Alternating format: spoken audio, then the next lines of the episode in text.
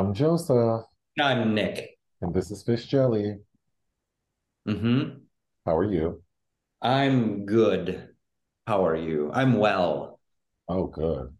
Um, this is a special podcast episode because we're going to have a guest later, but we'll introduce them when the time comes. Uh, so this one will probably be a long one. It's a video so people can see the kitty right now. She's attacking you. Mm-hmm. I wanted to say uh, people comment on the episodes directly on Spotify. So I do see those comments. Um, so thank you. I love comments. People are always very sweet. Um, well, at least for Spotify. and then there were some comments about so apparently there are people who only listen to the podcast, they haven't seen the videos. Oh. Um, because there were comments about like we should have merchandise. So we do have merchandise. There's a link in the description of this episode that will take you to the shop. Um, I wanted to follow up on la- last week's conversation about Scamanda because the biggest thing I wanted to talk about, I forgot to talk about, which is this idea that, and for people who don't know, Scamanda is that podcast series about Amanda Riley, who was convicted of wire fraud for faking cancer and getting people to donate to her. But one of the things many of the let's call them victims had to say is that they felt like they couldn't ask her to prove if she had cancer. And time and time again i would think like um yes you can ask. Like i i'm curious what you think but uh well yeah of course. The the, the that's what has allowed con artists to flourish since the days of old is we uh, feel like we have to take certain people at least on face value and not question them. And to me that's a very like white european thing. I absolutely think that if you want something from me if you want to bar like if you're telling me you need $500 because you're you have a like a crack in your radiator and if i feel moved to help you and I am questioning if this is true, then I feel like I do have every right to say, like, okay, well, I'll meet you at the mechanic and I'll pay the mechanic, period. Oh, you need money for your security deposit for your new department? Okay, or apartment. Um, I'll go down to the property management office and I'll give the deposit. I think I have every right to ask, like, oh, you want 1300 for your medication?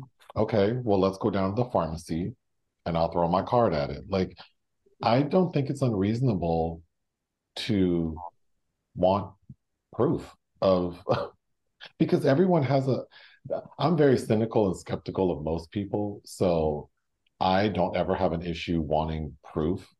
I also very rarely do anything. Like people tell you their sob stories and it's like, okay. I'm not gonna pay your car payment, but okay. But that's all I wanted to say is I I do think people have a right to feel comfortable in what they're doing.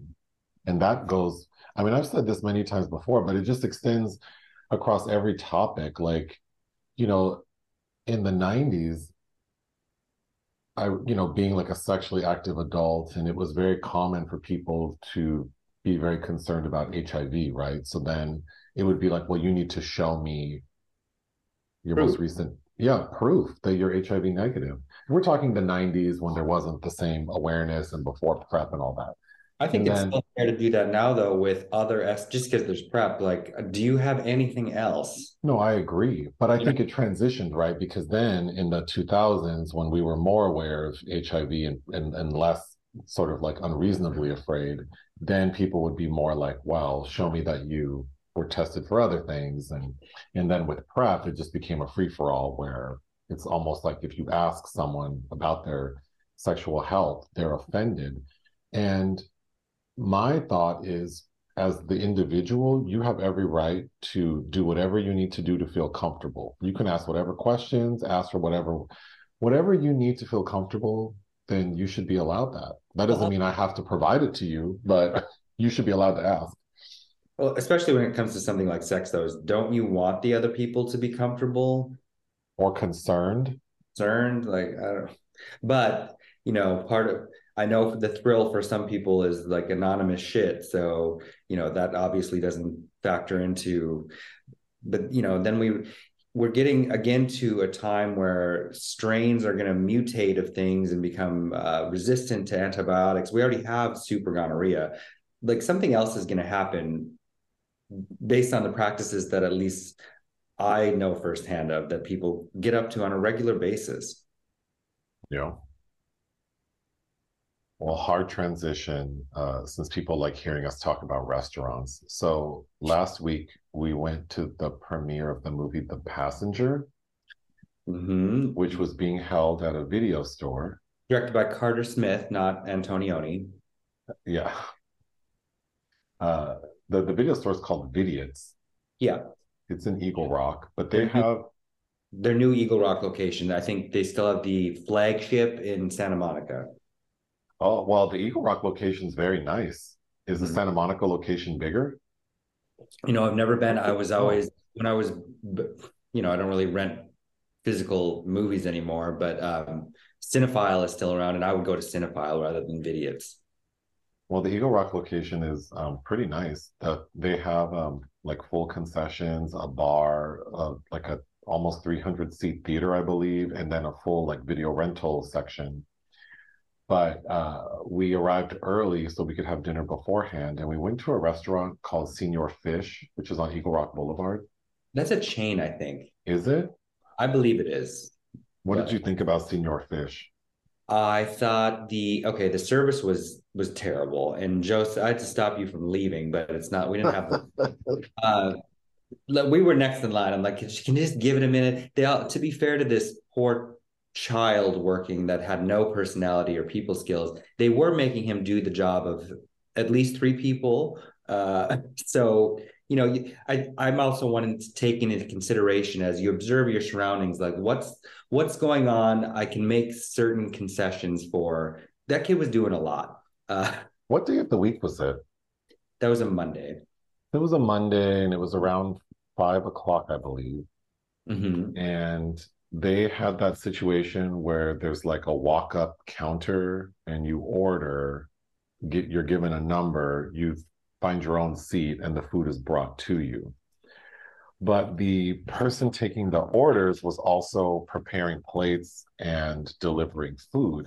So after every order he would sort of shut down the window and then do all of these other things. So we stood in line for way longer than we needed to just to order the food. And then, of course, the it seemed like they were short staffed, so they aren't bussing tables, so it's not very tidy in there. The interior design was strange. Looked like it had been a church dance hall for. It is an interesting setup, yeah. Small congregation. Mm-hmm. You ordered a scallop torta. Did you I, like your torta? I did like my tortas. I mean, the, the disappointment I invariably have with ordering seafood now is I need I mean a little more. It needs to the meat. The meat. The meat. The meat. Um the the scallops that I did get were good. I mean, okay. Maybe maybe I'm just a pig. I wanted like 10 more, but whatever. Well, I ordered the the uh, carne asada fries, which were mediocre. Um, well, the fries were kind of soggy, like they weren't fried long enough, and there was very little meat. The the the carne asada there was was tasty, and then the salsa they put on it just tasted like they poured tapatio on top, and there you know some places have a little bit more in it, like beans, and this one didn't. But we each ordered a drink. You ordered a michelada, and I ordered a watermelon margarita. And this is the highlight of the visit: is that I know what tamarind is, but I guess I'd never had tamarind candy. So in both of our beverages, there was a straw that was like covered in tamarind candy, and I really liked it. It made sense for my watermelon margarita. It did not make sense for your michelada. No, it didn't taste good with that. No, but I did enjoy that. Mm-hmm. So I guess uh, would I go back to Señor Fish? Mm, no. well, I go back to Vidiots. Yes, actually, it was just there. That's why we had such a late live yesterday. I had a, a meeting at Vidiots. That's right. Well, moving on to films released we didn't cover, something called Brother. Oh yes, I was kind of surprised you. Uh, maybe I'm not surprised that you weren't interested in this, but it's looked at uh, debut from Clement Virgo about a pair of brothers in the hip hop scene in Toronto. Um, I'd still, I'm interested in watching this, but Oh, there's something called the Collective with Tyrese. Ugh. Oh yeah. So this is this is one of those directors Tom DeNucci, who uh, I guess is going to be one of those who's pooping out a bunch of stuff because he already had a release this year starring Megan Fox called Johnny and Clyde, which we did not see. But Tyrese is joined by Don Johnson and Ruby Rose. Yeah, I mean, I like Ruby Rose, but yeah, that's a no. Okay, a compassionate spy.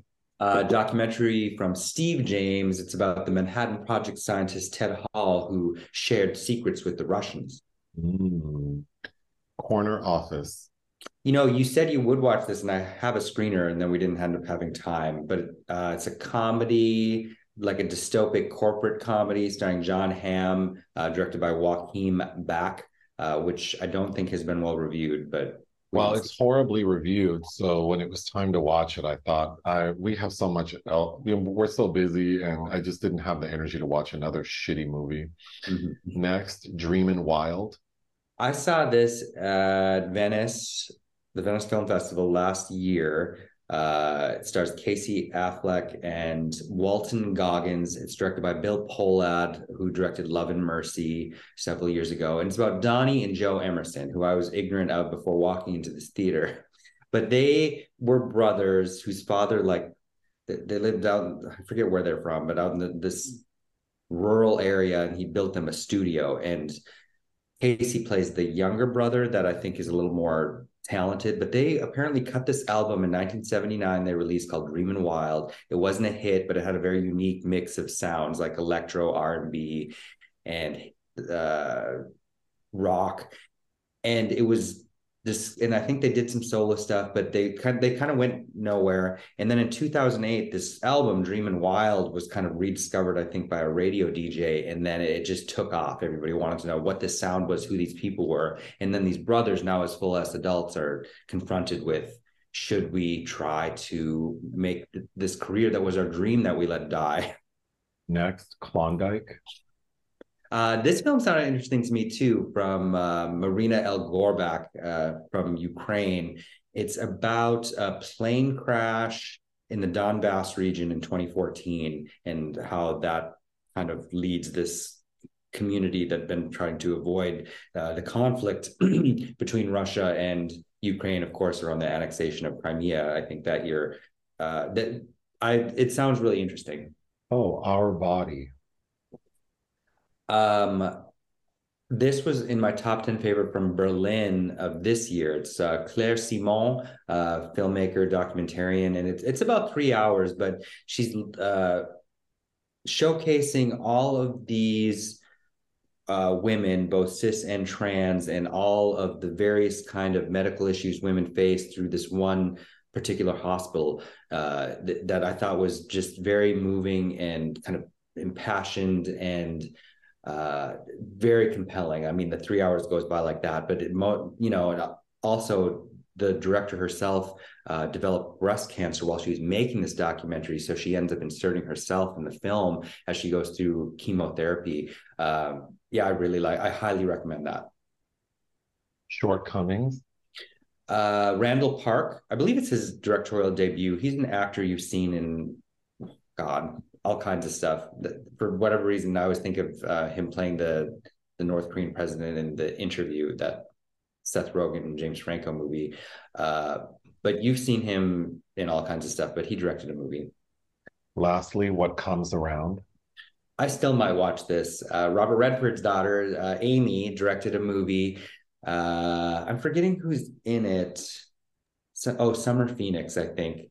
Uh, it's a thriller about a about domestic violence or a, a toxic couple, something like that. But I I might still watch this. Movies we watched for fun. Well, this was not fun, but we watched the Max series Last Call when a serial killer stalked queer New York. We mm-hmm. talked a little bit about it last week or on a live, I think. Mm-hmm. Um, what did you want to say about this? Uh, I thought it was interesting and also troubling and sad. The saddest know? thing to me is that it's really nothing new. I mean, this serial killer whose name um, I don't want to say because I can't remember, but um, he, uh, I don't know, it's just the same thing about like the law enforcement not being comfortable interacting with a certain demographic, whether it be queer people, trans people.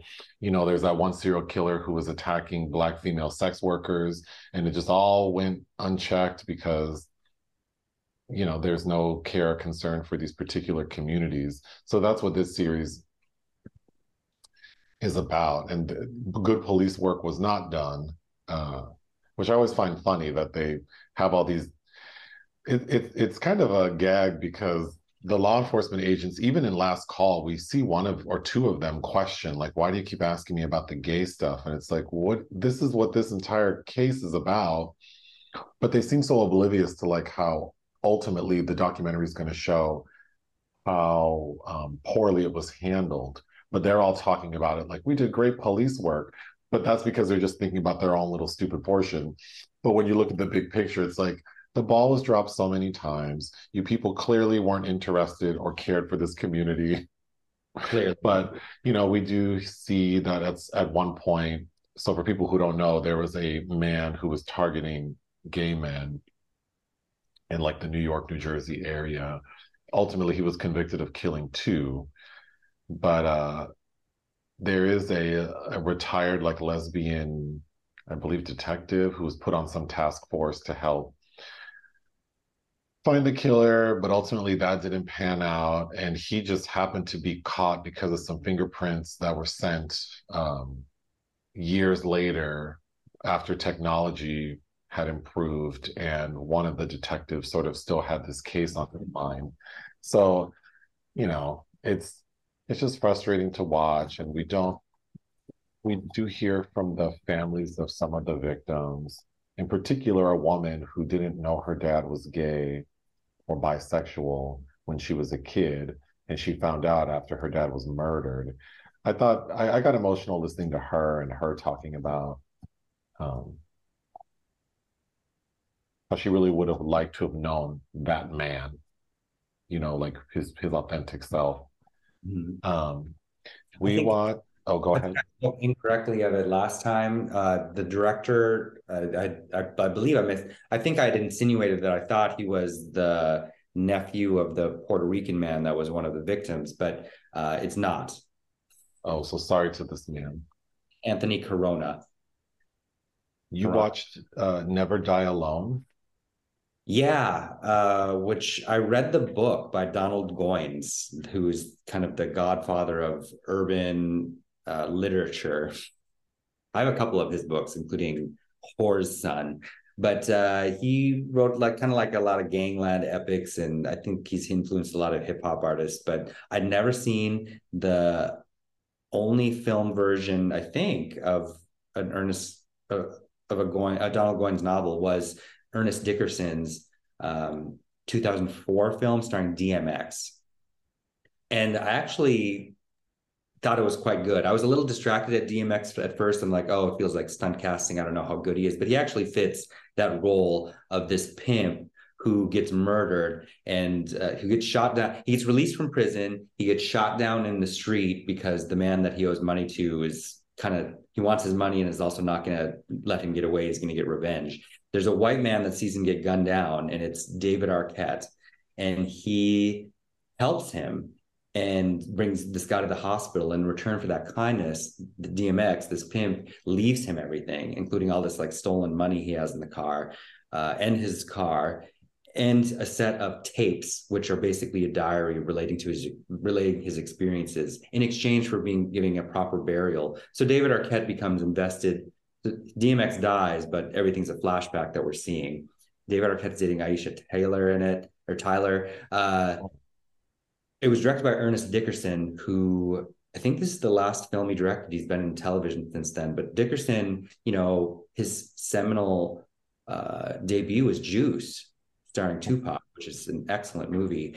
And of course, he was a screenwriter for Spike Lee. I, I believe he wrote Do the Right Thing, among several other things. But I, I actually thought this was a pretty damn good adaptation of that book.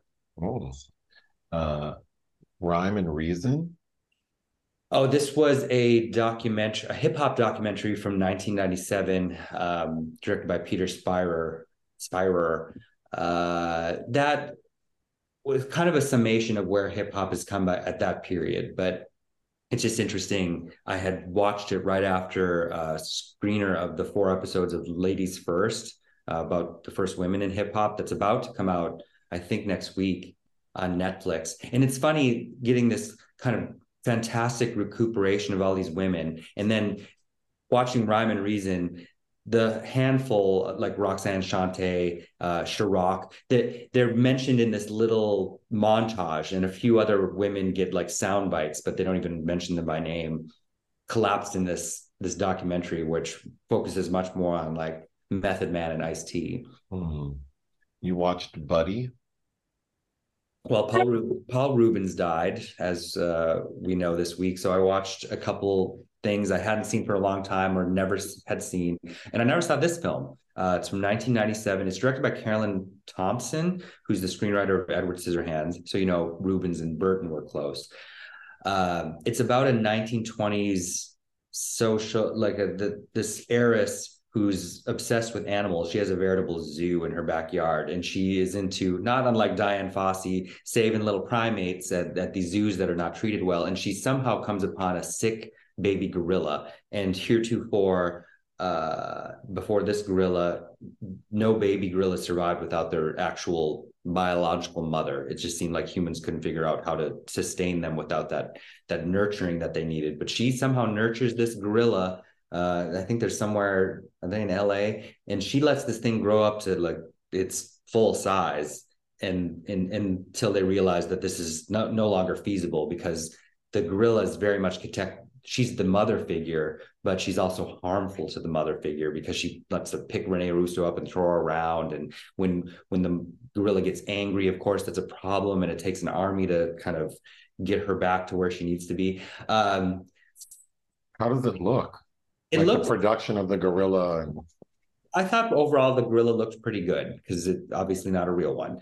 Um, and Paul Reubens play is only in one scene in that, and he's I guess a primatologist or something that treats Rene Russo like she's crazy for considering rearing a baby gorilla, uh, and he ends up being right. Alan Cumming is in it as her assistant. It's interesting. I don't know that I thought it was a good film though. You watch P, uh, Big Top Pee Wee. Yes, the sequel, the 1988 sequel to Tim Burton's debut, uh, which I, I seriously don't think I've watched since I was little, little, little and uh, Penelope Ann Miller is his girlfriend that he doesn't really like, you know, that theme. And, uh, you know, I love Susan Tyrrell, who plays Midge Montana, who's like a, a woman that's about this big in a relationship with Kris Kristofferson.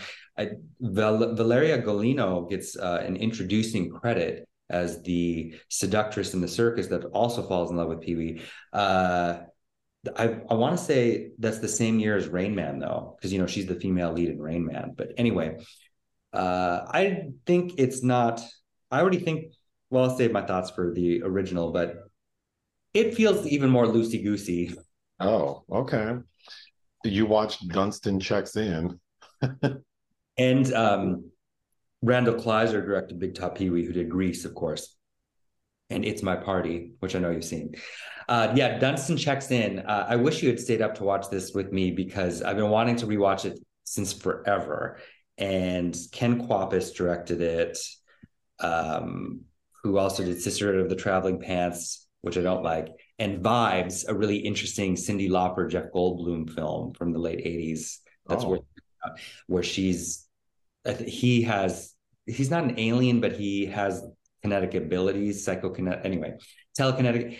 Anyway, uh, where was I going? Oh, Dunstan checks in. Jason Alexander is a single dad who runs this magnificent hotel in New York, and Faye Dunaway is his boss, and they're about to possibly get a six star rating. Um, so, and so they know that somebody undercover there is observing them. So Faye Dunaway makes him put off his like vacation that he's been trying to take with these little kids that are kind of badasses around the hotel. While that's all going on, Rupert Everett, who gives a really good smarmy performance as the villain, shows up with Dunstan, an orangutan, in a oh. and he uses Dunstan to uh, infiltrate people's rooms and steal their shit. So he's a con artist. And the orangutan, who he kind of abuses, uh, ends up befriending the younger boy, and shenanigans ensue. There's some dumb montages for sure, like the orangutan wandering around and people mistaking him for a masseuse and things oh, like that. God. Uh, there, there are parts that just don't make any damn sense.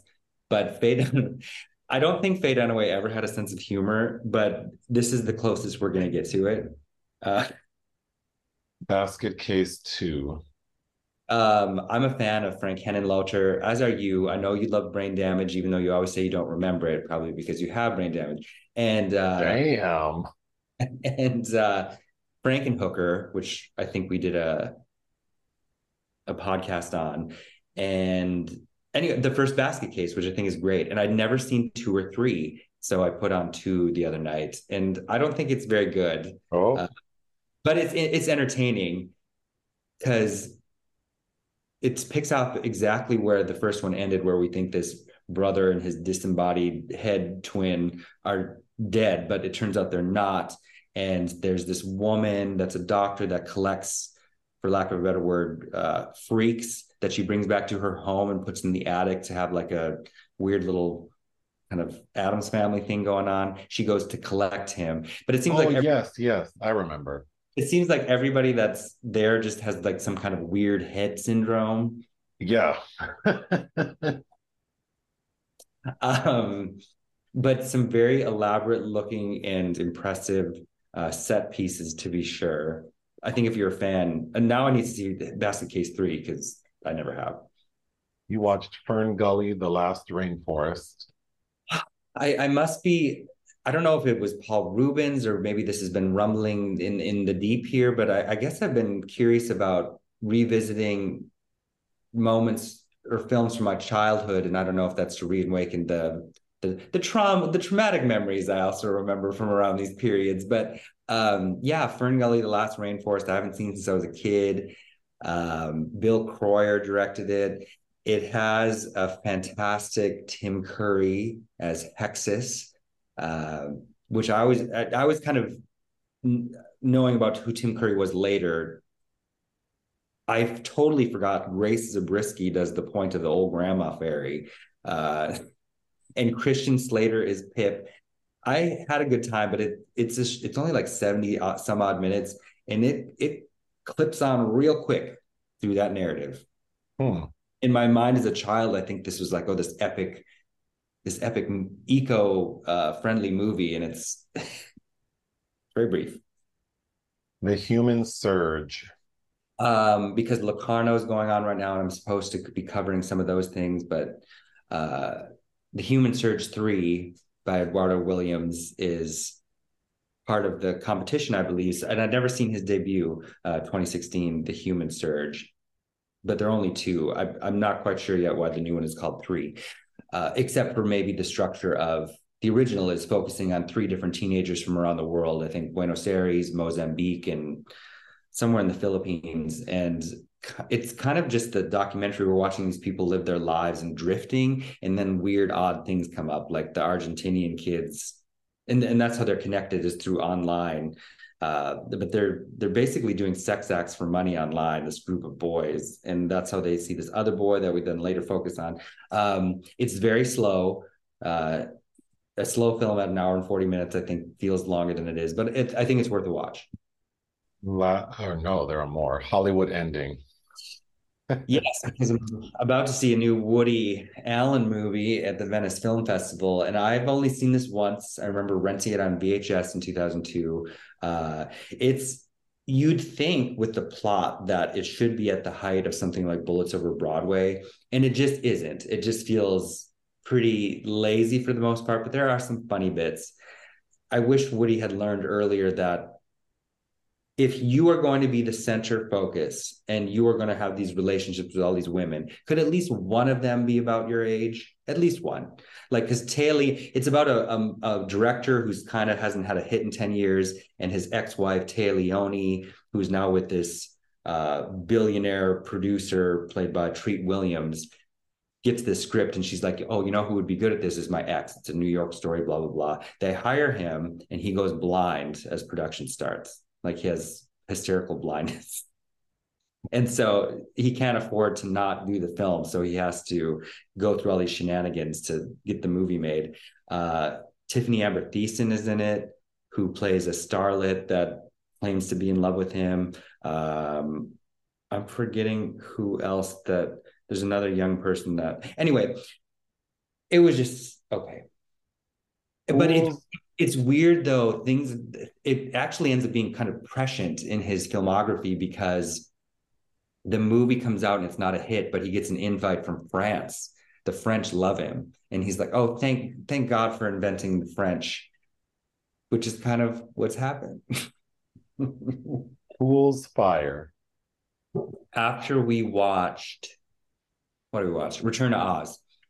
I that jolted another memory of this Julie Taymor. It's about an hour long production she did of an Edgar Allan Poe short story called Hop Hop Frog about this young this man that suffers from dwarfism. I referenced it in the live yesterday, but I, I I was trying to figure out how I saw this because I remember it terrified me as a child, and it's because it aired on PBS.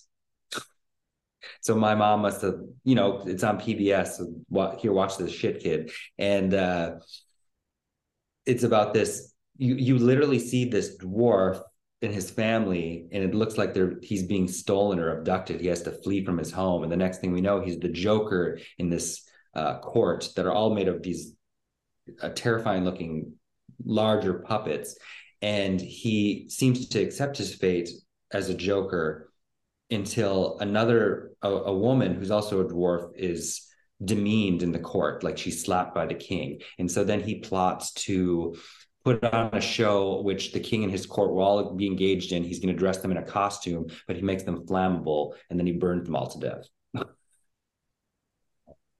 That's okay. what I as an eight year old. Finally, lastly, Black Belt Jones.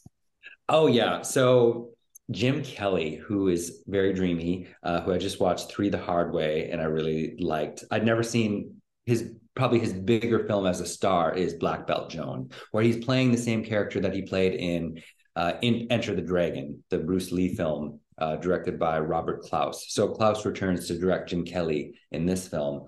Uh, and it's one of those complicated blaxploitation kung fu uh, narrative plot lines where you know I love Scatman Crothers, who everybody probably knows from The Shining, and that's it. But he had a very healthy career in blaxploitation films as well. He's in Friday Foster. Anyway, he plays this guy that owns a, I think it's God, I'm already forgetting the name, called the Blackie, the Blackbird. He owns this gym. And it's part of this area that the mob has owns everything else and then wants they want to get rid of that gym so they can develop the land and make some multi-million dollar blah blah blah. But Scatman won't uh, refuses to sell. So this is the plot of many blaxploitation films. This other arm of the mob, this black this black guy named Pinky, that Scatman ends up getting murdered, but they still can't take the building because he left. He willed it to his daughter, who's played by Gloria Hendry, who we just saw recently in Savage Sisters. So she shows up at his funeral, has a lot of like sexual tension with Jim Kelly. There's you saw the scene in the preview where he tells her to you just sit here and wait for me. Why don't you go do those dishes? And she takes a gun and shoots the dishes and she goes, they're done.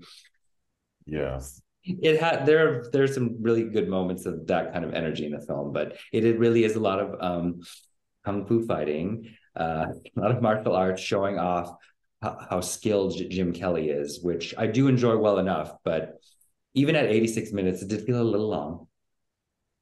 Unfortunately, there are entries in the obituary section. First is Mark Margolis. Mm-hmm. Did you recognize him? No. Really? You don't recognize his picture? No. Do you don't remember Ace Ventura? I don't remember him. Oh, he's the one that in the beginning of the film where he's like, "Yes, Satan." He's got that gravelly voice. Mm, no. Oh, well, he's a very he's a notable character actor that's been around for a very long time. I mean, it doesn't help that neither of us watched Breaking Bad, but that was um that was a bigger uh, venture for him, but he he kept it going till the end. He was in a lot of stuff. Okay. Well, yeah, he died uh, at the age of 33. Oh, that's what I wanted. Aronofsky used him a lot. He's in his debut Pi. He's in Requiem for a Dream. He's in Black Swan. Um, yeah, He'll, he will be missed. And then, of course, Paul Reubens died. Most people know him as being Pee Wee Herman. Mm-hmm. So we are going to transition to something we recorded a little earlier today with our friend Jack Ferver. Mm-hmm. They are a writer, choreographer, performer, and teacher. Jack uh, wanted to join the live we did for Return to Oz, and I couldn't figure out how to make that happen. so we invited them on to talk about Paul Reubens as well as Return to Oz. But as you'll hear, the conversation goes in many directions, which I find fun. So uh, please enjoy that. And after, we will talk about our secret film. So let's take a break. It's Kaley Cuoco for Priceline. Ready to go to your happy place for a happy price? Well, why didn't you say so? Just download the Priceline app right now and save up to 60% on hotels. So, whether it's Cousin Kevin's Kazoo concert in Kansas City, go Kevin, or Becky's Bachelorette Bash in Bermuda, you never have to miss a trip ever again. So, download the Priceline app today. Your savings are waiting. Go to your happy place for a happy price. Go to your happy price, Priceline. Okay. Hello, Jack. Hello, Joseph. Hello, Nicholas. Hello. so, we're so excited to have you on because we want to talk about a couple of things. Of course, we know Paul Reubens passed away on July 30th, which was last Monday. And then we had a live review of Return to Oz yesterday.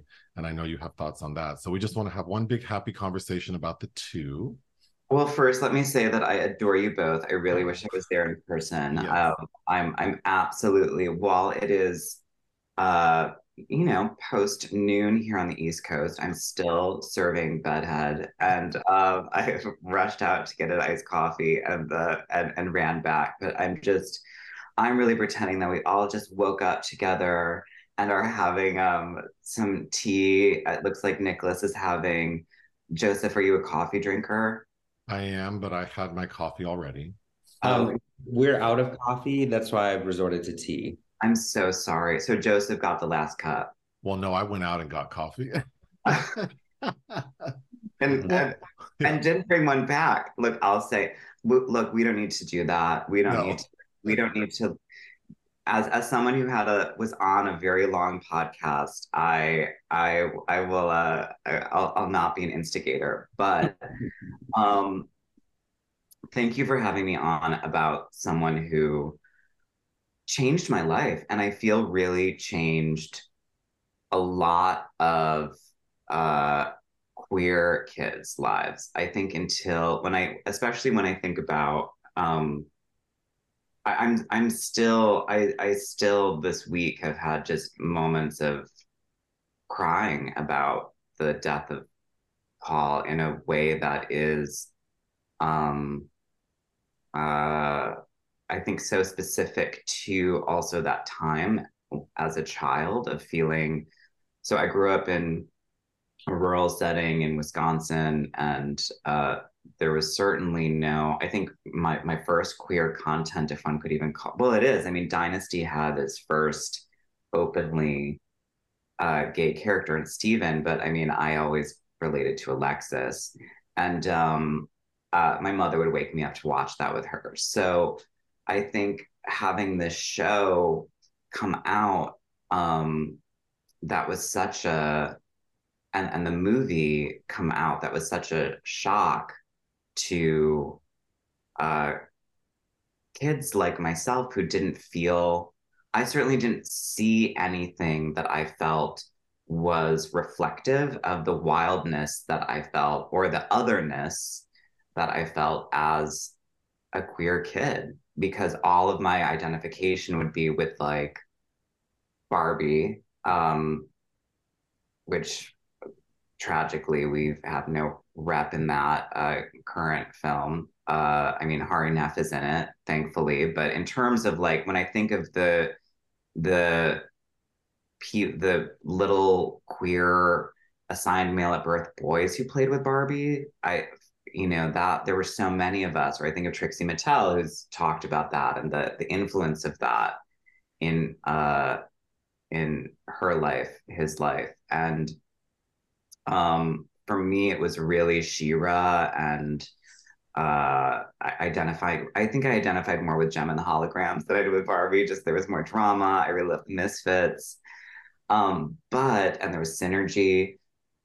But in terms of there being this uh, male who presence who behaved really wildly and who had a lot of um the I mean the pool guy on the show. Remember the hot pool guy? yes. and the, the high shorts. And that whole thing was so wild. The Christmas special with k.d. lang. Mm-hmm. Uh, I mean, I remember. I think that was one of my first sexual confusions was watching k.d. lang and feeling very attracted to k.d. lang and confused. and enjoying that. Well, um, so to be clear, Pee Wee's Playhouse ran from 1986 to 1990. Our secret film today is Pee Wee's Big Adventure, which was 1985. Um, we, I know, Jack, you and I watched Pee Wee's Playhouse in real time. Nick, did you watch Pee Wee's Playhouse as reruns or? Uh, we did watch it as rerun reruns, and uh, we used to do Pee Wee imitations in the house. And so I would have been about six. So that was before I was questioning anything. Um, but I, I, remember clearly when he was arrested and how that changed. And but yeah, it would be it would be like Pee Wee and Steve Urkel uh, impression. in. in well, I feel I feel similarly to Jack in that watching Pee Wee's Playhouse and seeing this character that sort of had um, an aesthetic that was off center and the diversity in the cast. I mean, seeing Laurence yeah. Fishburne as Jambi, even like I have very distinct memories of Penny and like for some reason, like this little girl made of pennies.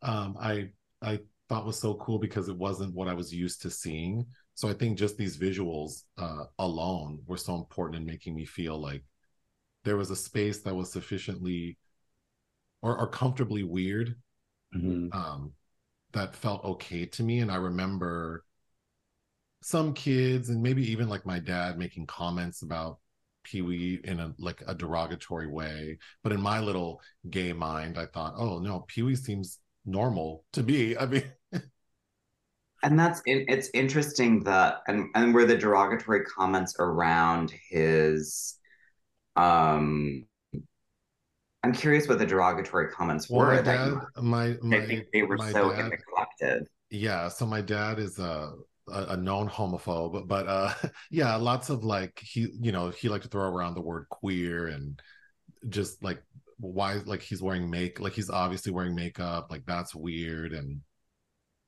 I remember I, not knowing what drag was, but I thought like, oh, he's just doing a character. Like, what's the big deal? And I think I had an awareness even at that younger age that this is just a character. This is not how this person lives in real life. So what is the big deal? What is the big deal? I don't I didn't understand what subversion was, but you know, I I think I was in tune with the the concept and so to me it felt very much like this is just a thing. It I mean it's it's not that big of a deal. I just remember being a kid thinking, God, my dad is just so critical of anything that isn't hyper masculine, anything that's off center. And I think that's why I loved Pee Wee because my dad didn't like Pee Wee. it's really, you know, it's, yeah, I think it's, and I was quickly, I was quickly looking up to make sure that I was right because Laurence Fishburne plays Cowboy Curtis Mm-hmm. I mean, mm-hmm. that's it's it's the thing that Laurence Lawrence Fishburne plays, and Laurence Fishburne already had this filmic career. I mean, it's it was also this thing of seeing people enter in, and it is also Paul Reubens's uh, thing of coming from Los Angeles. I mean, went to Cal Arts, there's amazing photos that have surfaced of Paul and drag at Cal Arts. Um, uh, and there's a way in which, and something that I've been reflecting on in terms of the the culture that I think we're in, that I find, um, mm, there's a part of the culture that I feel really depressed by, which is I feel that we're being served a lot of children's theater. That like it's really, I think that in the the polarization of the times that we're in is really allowing kind of for just one thing to be given to people, which is children's theater or war movies, basically, or something to do with war, some some sort of something like that. And um and Pee Wee's Playhouse, Pee Wee's Big Adventure, Big Top Pee Wee, um, Pee Wee's Holiday, which comes out. I I can't remember if Pee Wee's Big Holiday comes. It comes out, I think, shortly after the election. 2016. Um, yeah. Mm-hmm. yeah, I think it came out after the election. I think it was this place that we like took solace in post the election because I also feel I remember watching like the Christmas special as well to kind of feel like I we can stay weird, we can be here for the kids. Like, how do we show up for them? Um, is that it was very subversive children's theater because the first thing of Pee Wee's that I saw was the stand up. Pee Wee did this really the stand up where like which was very for adults. And then it would get mm, it would get helped along by the network and Tim Burton into really by Tim Burton and then into the network into being a show that that could be for kids but maintained a lot of subversive content.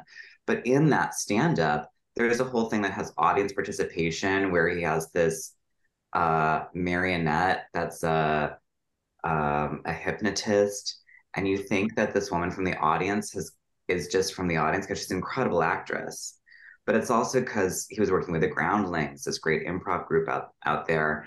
And she comes up and she takes off her dress down to a slip. He gets her to take off her dress. And it's really um and i remember seeing it as a kid. I mean i was hmm. well i was also growing up watching dynasty and the grifters and i mean a lot of things as a kid. I had a clearly a, a mother that helped my helped me with my sense of humor and mm-hmm. making work that's about rearranging reality, as I said at her memorial.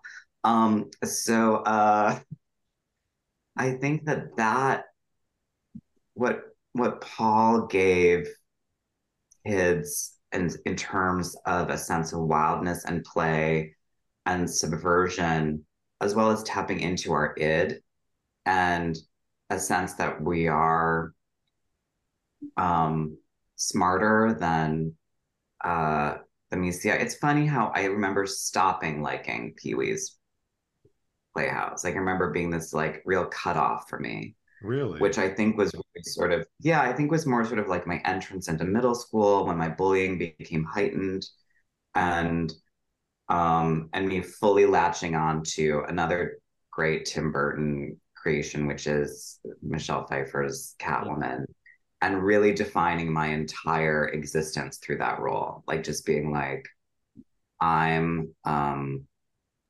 no, like the the shit. We should have had you on the Batman live, uh, or the, the Batman Returns live. yeah, I mean, I, I will, and we'll and we'll talk about it in a moment because I have the you you talked about a film yesterday that I've used, and I've also my last big show in New York ended with me as in this kind of role as me as her in Batman Returns. Um, but because to me that was the is another great queer icon, which is the shift of bullied nerd into um, sexual revenge, uh, hostile takedown, including yourself. I did want to make an a hard transition and it's because i feel passionately or like, like i have strong thoughts about this which is uh pee-wee Her- paul reubens 1991 arrest yes indecent exposure yes people who don't remember he was arrested uh for masturbating in an adult movie theater um, and it turned into a PR nightmare. And reruns of Pee Wee's Playhouse were removed um, right. from stations, and his career really took a tumble. Mhm. Um, and at the time, I can remember, and I want to know what everyone else remembers, but adults speaking very negatively about what happened. And of course, being a, you know, a 13 year old, I, I think I just, from my in from my in my little world, it felt like people attached like perversion and homosexuality to Paul Reubens already Right. as Pee Wee Herman, and then this incident fortified that. So I think at, it's at that point I became sort of like afraid of liking Pee Wee Herman. I don't know. I, maybe that was the point where I kind of like stopped. I mean, at that age range, I guess I also would have been like, yeah, Pee Wee's Playhouse is not for me. But I want to hear what everyone thinks about the like public response to his arrest and then how that might play out today. Um, I remember, I remember when it happened. I was young, like six, because my uncle who lived next door used to bring over treats, and he would imitate Jambi, and he'd make us say "Mekaleka High, Mekahami." He'd go through this whole rigmarole, and he was already a little sus uh, as an uncle. But uh, after that, uh, my I remember my parents, and he would still do that. Would kind of cast aspersions on what he per- perhaps really wanted like it, it opened up this it was this became this whole slippery slope of somebody that still likes Pee Wee Herman and, and why they would still be attracted to somebody that's done something so you know uh perverted Interesting. Yeah, I, I mean, I remember uh, the I remember the the whole media s- scandal about it, the the outrage about it. But I remember him. I think because I, as well, was old enough to have seen some news thing where he said, you know, say whatever you want about me,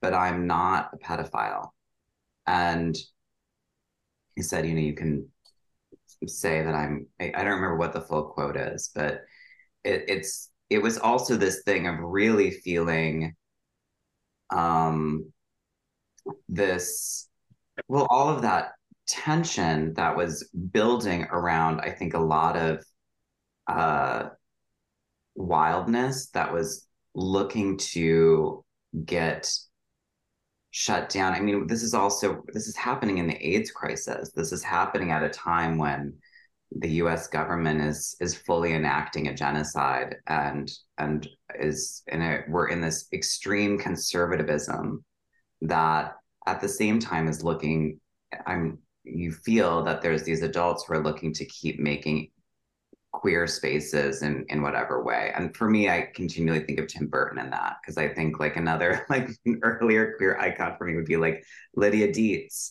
Like mm-hmm. someone who doesn't like my whole world is a dark room. Like i just this whole this sense of i don't fit in.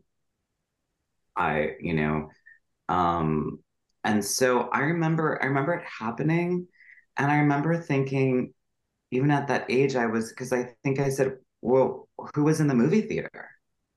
And it was like adults. And i was like i don't understand so what's the big deal was this a movie theater where people do that?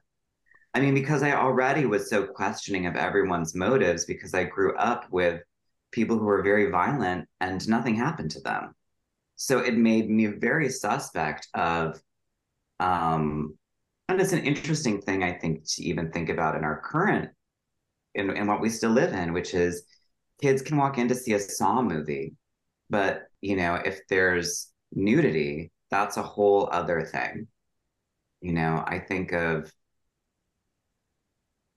our we're founded on puritanism and this country is founded on bloodshed uh, erasure of uh, its uh, first nations people and and then and then we move into puritanism which in the witch trials the first thing that would be looked for for a witch would be if the woman was attractive so the whole fear of um, the whole fear of sex and that I think by that age I was like, well, what was if it was all adults and that was and it was like a movie theater, what was the movie? I think so, because wasn't it a porn? yeah, it, uh, Yeah. So actually, it's it's really interesting to me that because we're the same age, Jack and I, and that you were mature enough to question that. I think for me, I thought, oh my gosh, like he was in a movie theater and he just pulled his penis out. But uh, so then that makes me because I said I would talk about it that when I was in college, uh, I worked at an adult superstore and it was huge. It was multi level. It had a huge theater and arcade. And the only thing I wanted to say about that really was that what's so frustrating to me now, but even back then when I worked in this place and I would recall what happened because we we also know someone else who got some notoriety for doing something very similar. So even and that happened um, around the same time. So as me working in the adult bookstore. So I remember thinking, I don't know if people understand what these places are like because everyone is doing that there. It is understood that that's what's happening to the point where, as an employee of the store, we weren't required to clean the theater. We had an external, like, company that basically came in in hazmat suits to clean Hosed it down. to literally disinfect all the surfaces because there were body fluids everywhere.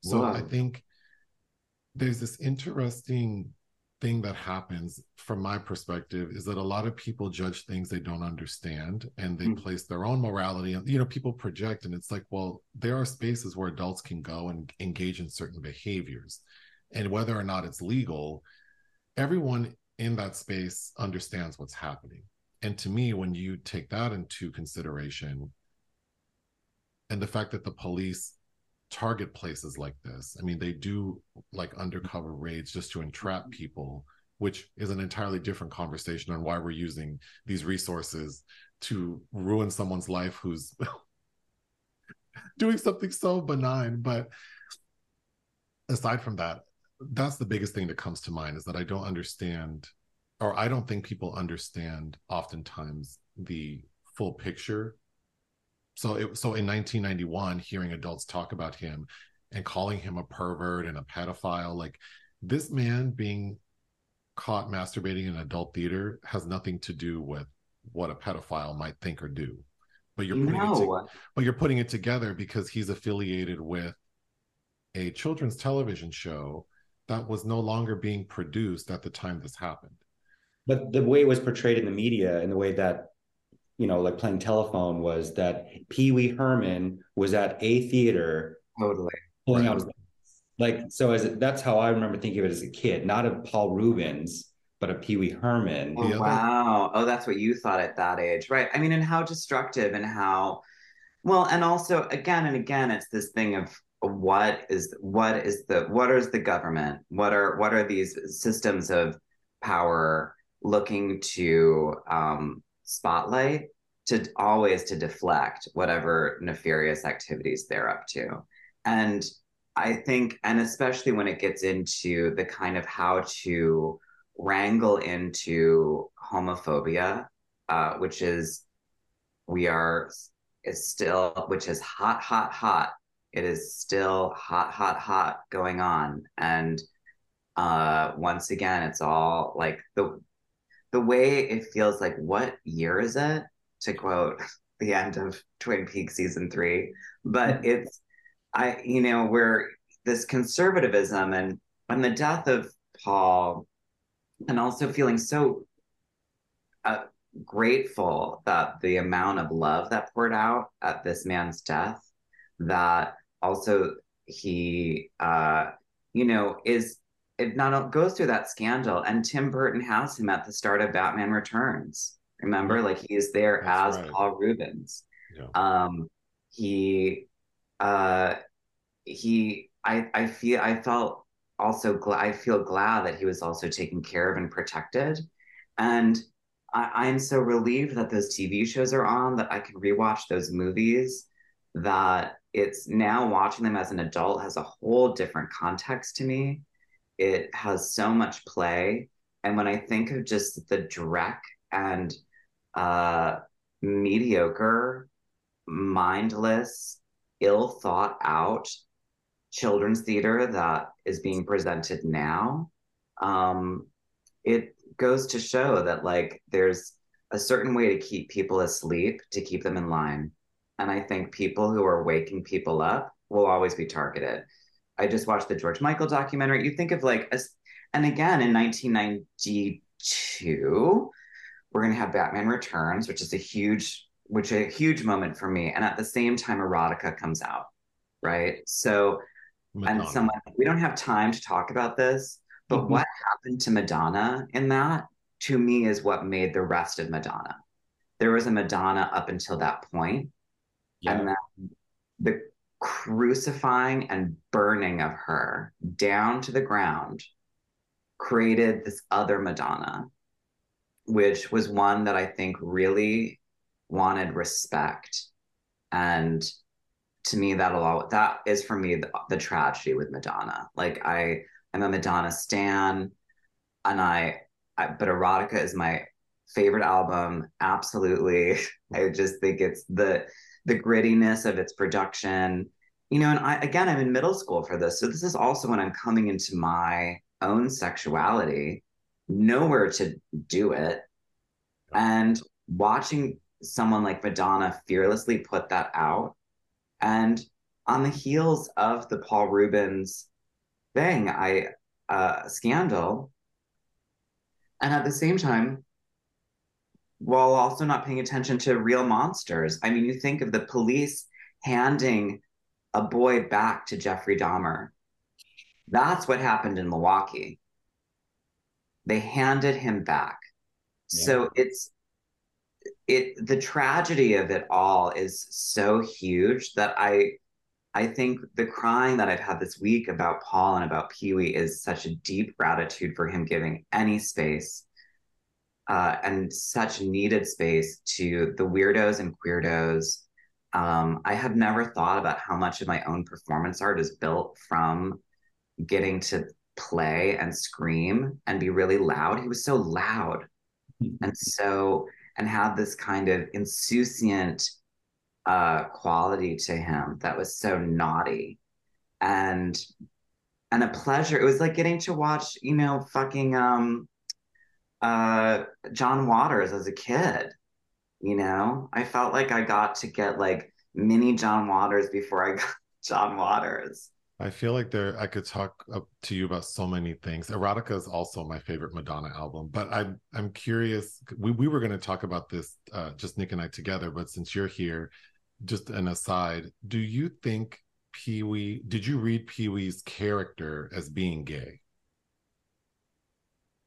I didn't. I read, I mean, I think the thing that was so, and what was so uncomfortable for me in my own bullying was I, I, I felt such a deep need, and I think this was my disconnection from Pee Wee, was I felt a need really to be asexual.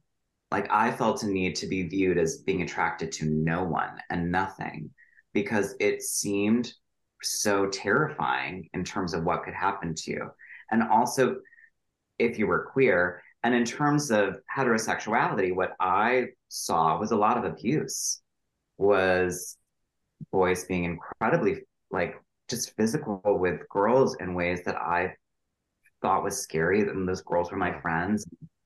Um, you know, I I grew up in like a poorer version of Twin Peaks, and it's like that this this sort of horror of the bullying and all of that. I was just like, I need to be removed from this whole human container, which is a tragedy because it's actually saying, no, what I need to be removed from is puritanism and it's like violence and clear predation on children actually it's a when we think about these large untaxed uh, religious institutions that are targeting and and uh, sexually harming children. Anyhow, I could go on and on and on on this rant. I'm so I, I well, but um, so I identified with Pee Wee as very sort of asexual in the show, and and in a way that I think uh, was sort of, if anything, like curious and exploratory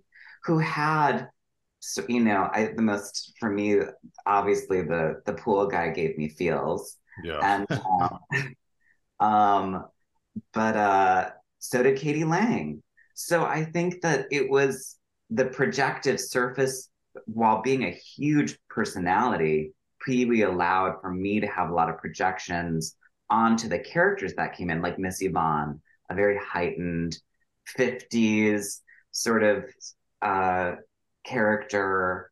Um, and obviously Grace Jones. Uh, it's really uh, and unabashedly, and at that point to have her on the Christmas special when Grace Jones had been on TV as the most wildly sort of publicly sexual woman in many ways. And um, God, I love her.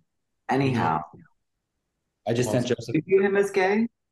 Well, you made me think of so many things. First off, you talking about during, you know, those sort of at, like adolescent teenage years, almost like assuming a role of being asexual as a form of protection made me think that that's what I was doing. I, I wouldn't have been able to articulate that, but I, how I would articulate it is that I didn't want to draw any attention to myself in any way. Right.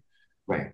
And then you talking about George Michael, watching the Wham documentary, I got the sense that he said something that George Michael said something that really spoke to me when, because of course people accused him of like, you know, not saying he's gay, like pretending that he was straight. And he said, I really didn't think about myself in that way. And I thought, oh my gosh, I also, like, that does make sense that I didn't want anyone to find me appealing in any way. So then, because I didn't want attention. So then, why would I announce to people, like, make declarations about my sexuality or my gender? Like, I'm trying to protect myself and, and stay small. So, yeah, so many things come up hearing you talk, but then thinking about Paul Reubens as Pee Wee Herman, it's just like that character just feels so brave that So brave. like to, to get out there in these like small ass suits and all this foundation. tiny suits in Yeah. this and and it's interesting because now as an adult i i i think he's so hot like i that dave the the david lachapelle photo that he did with paul reubens post the whole thing which is paul holding the paper i think it's like the post or something and it's and he's standing in like leather boots and a leather coat, maybe shirtless, surrounded by posters of Pee Wee in like this room with a chair that's tipped over that's blue. So it gives reference to Cherry and a Mhm. Pee Wee doll on the floor, which I owned. I owned that Pee Wee doll that you could pull the string on and it would say lines. And Oh, you know what? I just pulled it up. That is an interesting photo. it is it is really this thing of like and and when i and when you think about cancel culture and all of this and you and you and then go through thinking about paul and then i'm going to just say it again madonna and and people who i remember watching madonna's i think it was 2020 when they're like really trying to just drag her through hell and she is just saying no and excuse me AIDS, AIDS, AIDS. How dare you? And it's, I just, um, you know, and again, and and, and a lot of my work is is focused on and research and in the AIDS crisis and what that did to us by removing all of our parents, you know, and and and leaving us with like highly traumatized parents who were left, whose all of their friends died. A, a thing that we can't imagine Yeah. that COVID is not the same because it's not a targeted attack on a minority body, and um, uh, that that absolutely had a higher pop in the BIPOC population because also what we know about that with big pharma and racism, and the medical field and all of these things. So I think you know this again throwing trying to cast a spotlight somewhere other than this genocide that's happening that was at that moment killing our parents our queer parents who would have been our mentors our our when i think of what film could be Mhm. if we had those voices you know when i go like oh wow it, uh, it's so I, I when i get frustrated about how many of my favorite films are about cis straight old white men but i'm like i'm obsessed with paul verhoeven like if you gave me like my my list or like oh Zulawski, oh Bergman, oh David Lynch, it's I have to remember AIDS and what was removed in that. Um, and how that also, of course, to me, always will play back into misogyny. Because I think for a long time I was like, oh, it's homophobia, but it's it's a it's more nuanced than that. It's femphobia, and I think Pee Wee's thing of of not of really not delivering a hyper mask setting. And also like what is it to see an adult male behave childlike and have a lot of fluidity play these certain ideas of like femininity um and then giving us giving a child like me exposure to Sandra Bernhard before oh gosh yeah. I you know listen to excuses for bad behavior it's really you know um I'm just so grateful to him I'm I'm so grateful to him. I'm so angry uh, at what he went through. And I think it's something to bring awareness to of like, who are we talking about? How are we talking about them? And what's the story that we're not looking at? You know, because uh, it's uh, as as my therapist likes to say, the media doesn't like to cover all the good things people do. That's true. I and, think that I think that's the perfect way to end this portion of Paul Reubens. Um, oh well, I, I wanted to say that oh. what was attracted to me about oh. Paul. Sorry. Go let on. let let Nicholas come through. I want yes, to hear yes. Nicholas. But uh, is watching somebody that you know arguably is asexual, but also is confident enough to be himself, and that is what making is making him so attractive to all these other people yeah. as Pee Wee's Big Adventure. It's like all these all these people are falling all over him, mostly women. But in I remember my dad kind of questioning like why that would be. It's like because he's he's himself. He's confident. He makes people feel, people feel good about themselves. Yeah. Like the Diane Salinger moment as the waitress and um, the Big Adventure film, who he would be Penguin's dad. She's the mom in Batman Returns. She's the she's the mom in Batman's Return, and she I think has a reprise in Big Holiday as the woman on the flying car. Yes, yeah. Who ends uh, with "C'est la vie, live it up," yeah. while jumping out of her own plane. Um, and and also I'd, I'd wanted to bring up earlier. Do you remember Philadelphia, the Jonathan Demme film with yes. Tom Hanks? If you remember, the scene where he contracts AIDS is one time uh, he goes to an adult theater. Wow. That's how that's presented. Oh, I don't recall wow. that. That's 1993. Right, which also makes one kind of, and that's so interesting to like spin forward and think of like that Michael Fassbender's big uh, breakdown, fall apart in shame as he gets a blowjob from a guy. Yep. He... After everything else, that that's the big problem. You're like, okay, honey. I mean, the the the clarity that these people continue to give of really hating queer people, hating them, and being deeply, deeply afraid of them because of uh, functioning outside of, I think, a lot of things that are just about politics and the marriage structure, which is about joining land and an imperialist um, nightmare old white thing. So it can honestly go fuck itself. And one more thing about Pee Wee is um, that I wanted to say about all of that is when I think of, I remember in Pee Wee's Big Adventure being so attracted to the ex-con, right? Or the convict. He's not an ex-con. He's the con on the lam. And then they dress up, and then Pee Wee dresses up as his wife in that mm-hmm. disguise.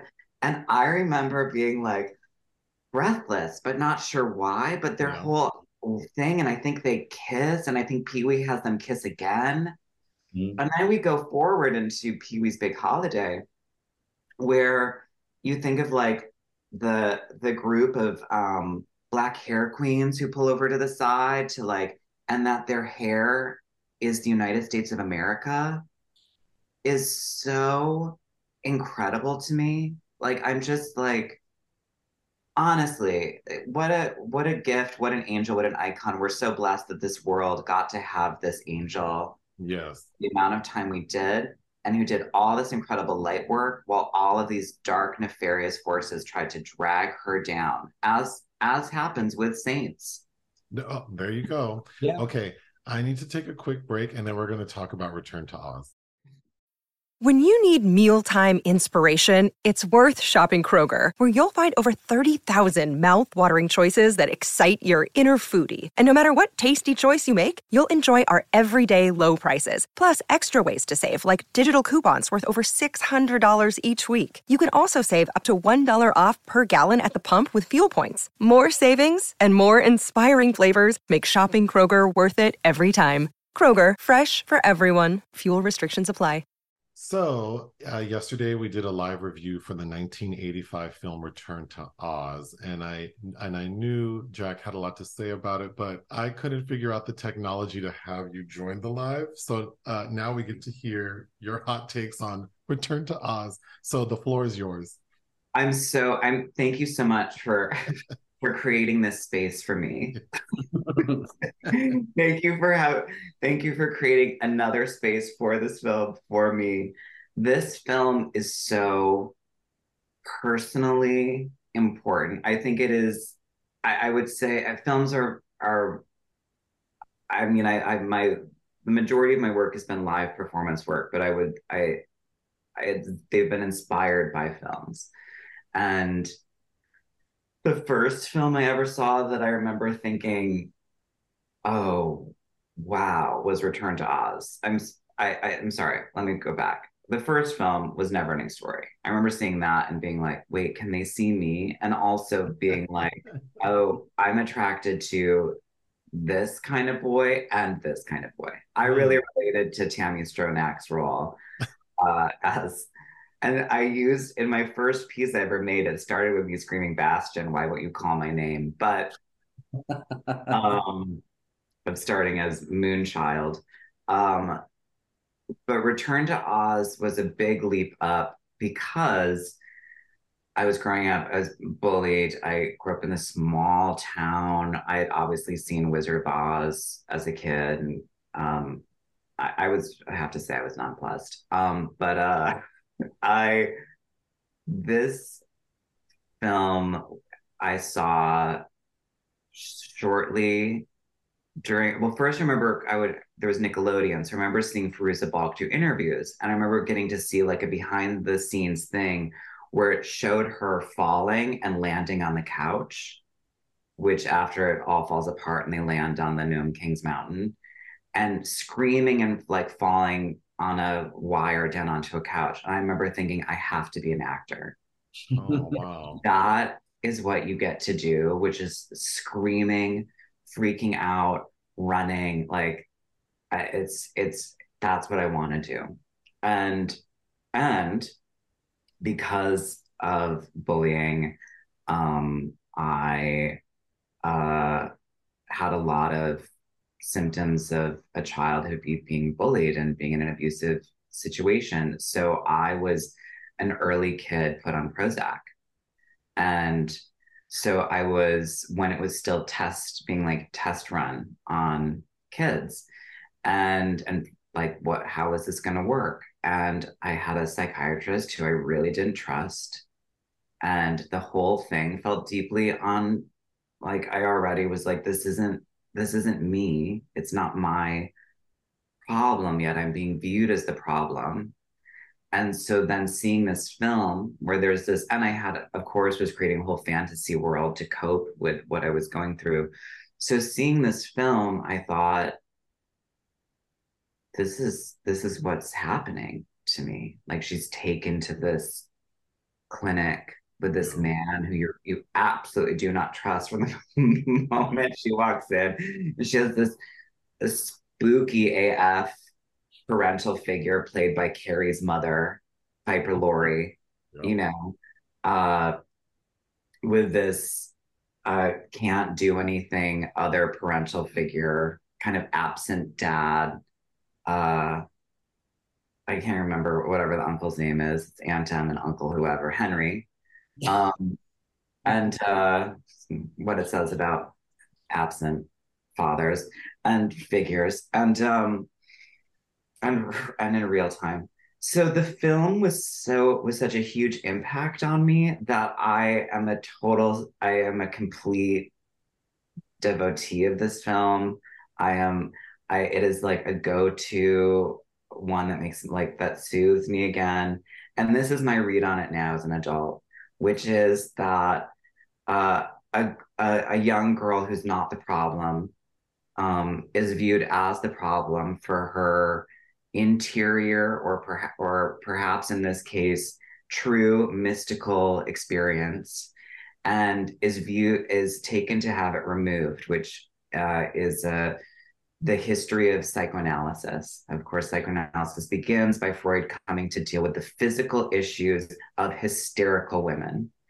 And um, so she's taken to be removed. I think you talked, I don't remember if you talked about Francis or not yesterday, but the, you know, the, the, the Frances farm, I mean, Frances is an incredible film if people haven't seen it with Jessica Lange, but the, what had already happened to women and also certainly had happened to queer people in terms of institutions where they're put through uh, shock therapy at best.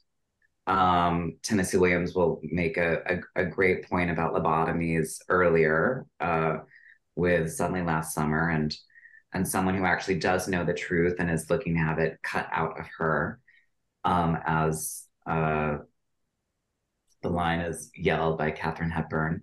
Um, this film is about a it's about a child and who's having this dream, these dreams, and is viewed as what we'll talk about in psychology as the identified.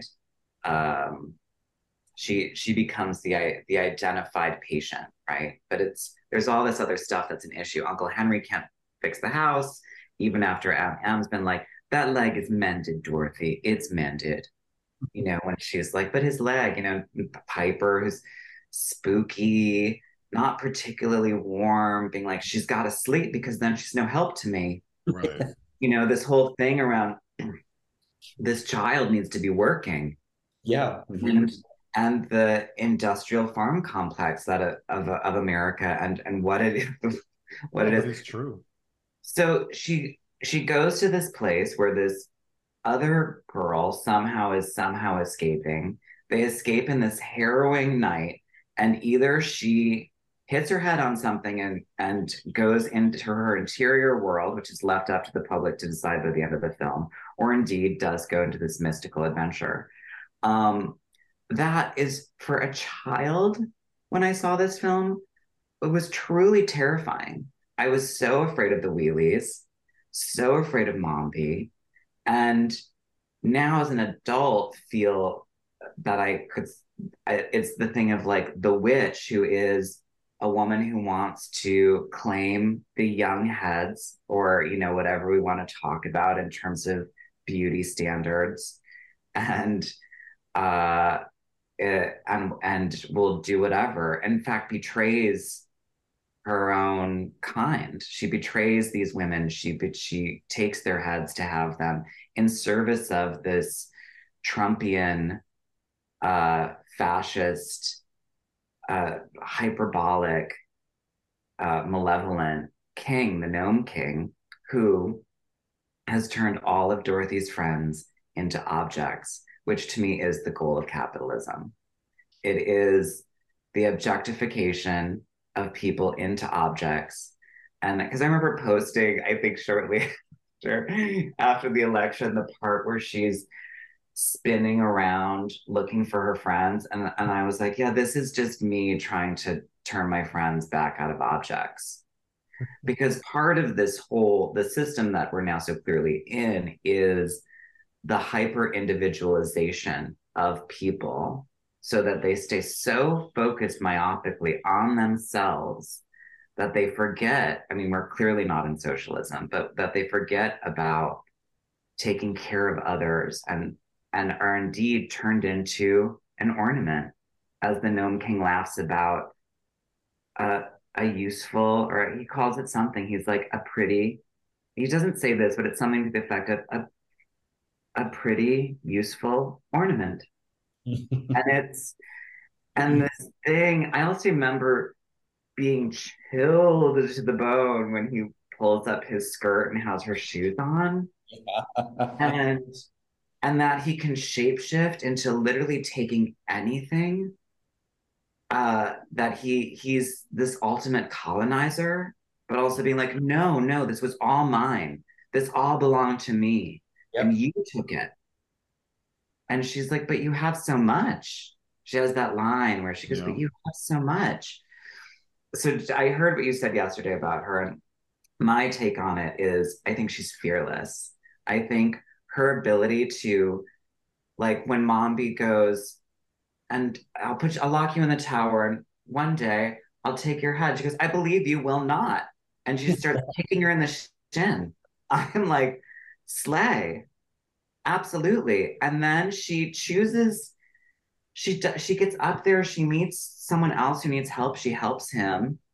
She does the things that Dorothy does, which is to kind of, I mean, it's in a way, it's it's I think of when Pema Chodron talks about the American Buddhist nun talks about finding solace in the character of Alice in Alice in Wonderland as someone who falls into a different place and remains kind of curious about it.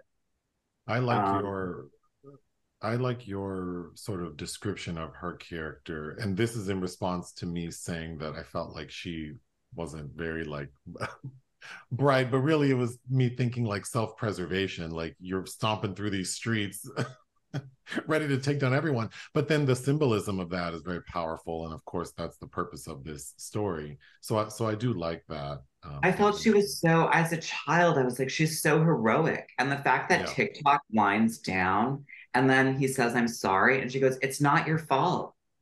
I mean, I have chills yeah, thinking yeah. Like, Well, that she's aware enough to acknowledge that. Yeah. yeah, that she's this child who's like, It's not your fault. Like, I, and that she, and she was the child that I was, but she was like, I'd rather sit up. And they're like, Lay down. And then she's Yeah. like, Why are you tying me down? Yeah.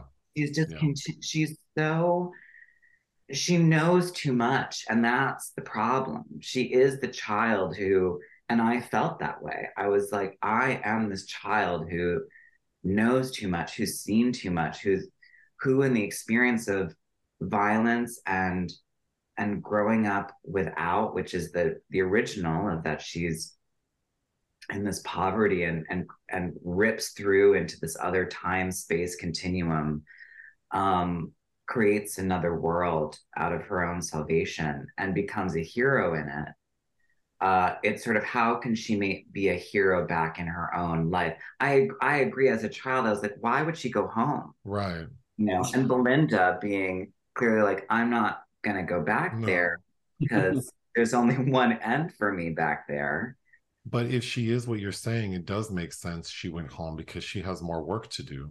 Yeah. it's the hero's journey it's the hero's journey to go The, the, nib- the Nibelungen, yeah.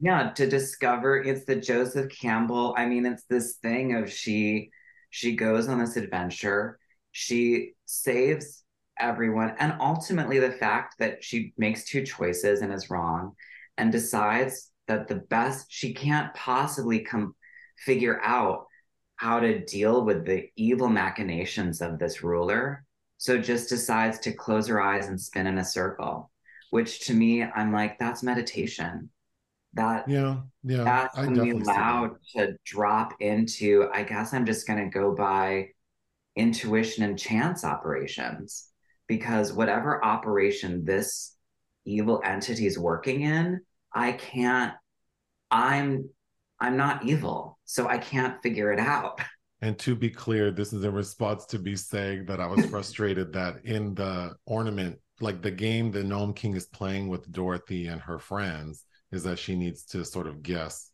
who um, from her friends have been turned into ornaments. And I was saying that I it was frustrated that after TikTok is uh, turned, it seems like she's not really um, trying to like have a plan as to how she's going to make her next selection. But it does make sense to me that at a point she's just throwing her hands up like I- well because also when they're turned when they're turned there it's this huge flash of light so she can't see i mean it's she's she go they think they come up with a plan but the gnome king is so evil that there's already this whole other plan for it to simply not happen and and there's But- something also so beautiful to me that the gnome king's demise will be an egg.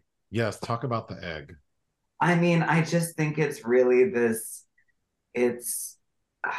I, I, I, don't know. I mean, I, I could certainly like get into the sort of psychoanalytic object relationship of egg and uh, the unborn child and and the, the sort of the idea of like a fertile imagination or all of this sort of thing that it, it could represent. Or we could just say it's this deeply human humble thing that just destroys this crazy entity that operates in this way. There's something and you brought up the books and i did want to talk briefly about ozma who is i is in the books turned into a boy and then a witch turns Ozma back into her true form, which is a girl. I mean, she's this as someone who when and I read these books way later, I, as an adult, I read them to be like, what was going on in here? But I mean, my bullying began by people asking, Are you a boy or a girl? And I think that was where also my my sense of of, of really only relating to and also and as i still do I, I really relate to the female female protagonists more so in terms of uh, what they're up against. I haven't i haven't and part of what made me want to make my own work was i wasn't presented with roles that i felt interested with or emblematic of my own experiences of navigating horror um, or we could say life. Um, that uh, I really, I mean, Ozma's whole, also the whole thing in the movie of that she's trapped behind this mirror. I love the scene where Dorothy puts her hands on the mirror and she, you know, she says, Help me step through the glass, Dorothy. I mean, it's really, it was a huge, you did talk about the production problems. It was a huge problem. Um, TikTok is at the uh, George Lucas Ranch because George Lucas stepped in to take care of a lot of it just it went so over budget.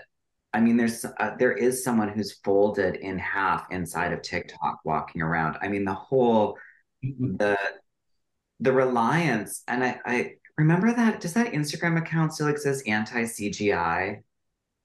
Oh, I'm not I don't think I've. That was one of I when I used to be on uh, when when I was more active. I need to go back and see it, but I mean, I think it's also for this film that is pre what we're in now, and it's dealing with claymation and stop motion and and actual puppetry. Ray Harryhausen. It's yeah, it's it's it's it's the tactileness of it that is so and and you did talk about Jean Marsh and her. I mean, her and that, and her and Willow. I mean, she's just so good, so. incredible. What an amazing villainess. You both read uh, L. Frank Baum's works. Uh, how do you feel about like? Would you be here for a new set or trilogy of Oz movies? I would absolutely 100% beg, borrow, steal to be involved. If I if I could play Mombi, I would as like as like a and to really spin Mombi like oh oh maybe away from like just female witch into like non-binary evilness I would love to as a as as as I don't know. I mean, but this is also how I feel about queer rep, and I I miss just as films like Poison and and queers. I think we're we're getting to have uh our our kind of well what if we don't want to what if what if we're not will embracing it for you mm. uh, uh i i think that's sort of i i would but yes, please, if it happens, please cast me as Mombi. Um, and um, yeah, or I would love to write it. I mean, I I think that I think that the the terror and the Wizard of Oz has remained as such an iconic film um, because of its uh, it's stunningly visual. It's it's wonderful, and it also it is a story about how can friends come together to to deal with um and what and what does friendship mean? I i think that and i think that that's what we're still in you know and it's and if in dorothy's case it's about misfits. That's the friends of dorothy line. I mean the way that that would get used by Yeah. old school iconic gay culture. Like Well, you know. That's how the rainbow became a symbol of gay culture was because of the Wizard of Oz. yeah. And then you think of david lynch uh, uh, david lynch's favorite film used throughout Wild uh, what? Wild at Heart is the Wizard of Oz. absolutely.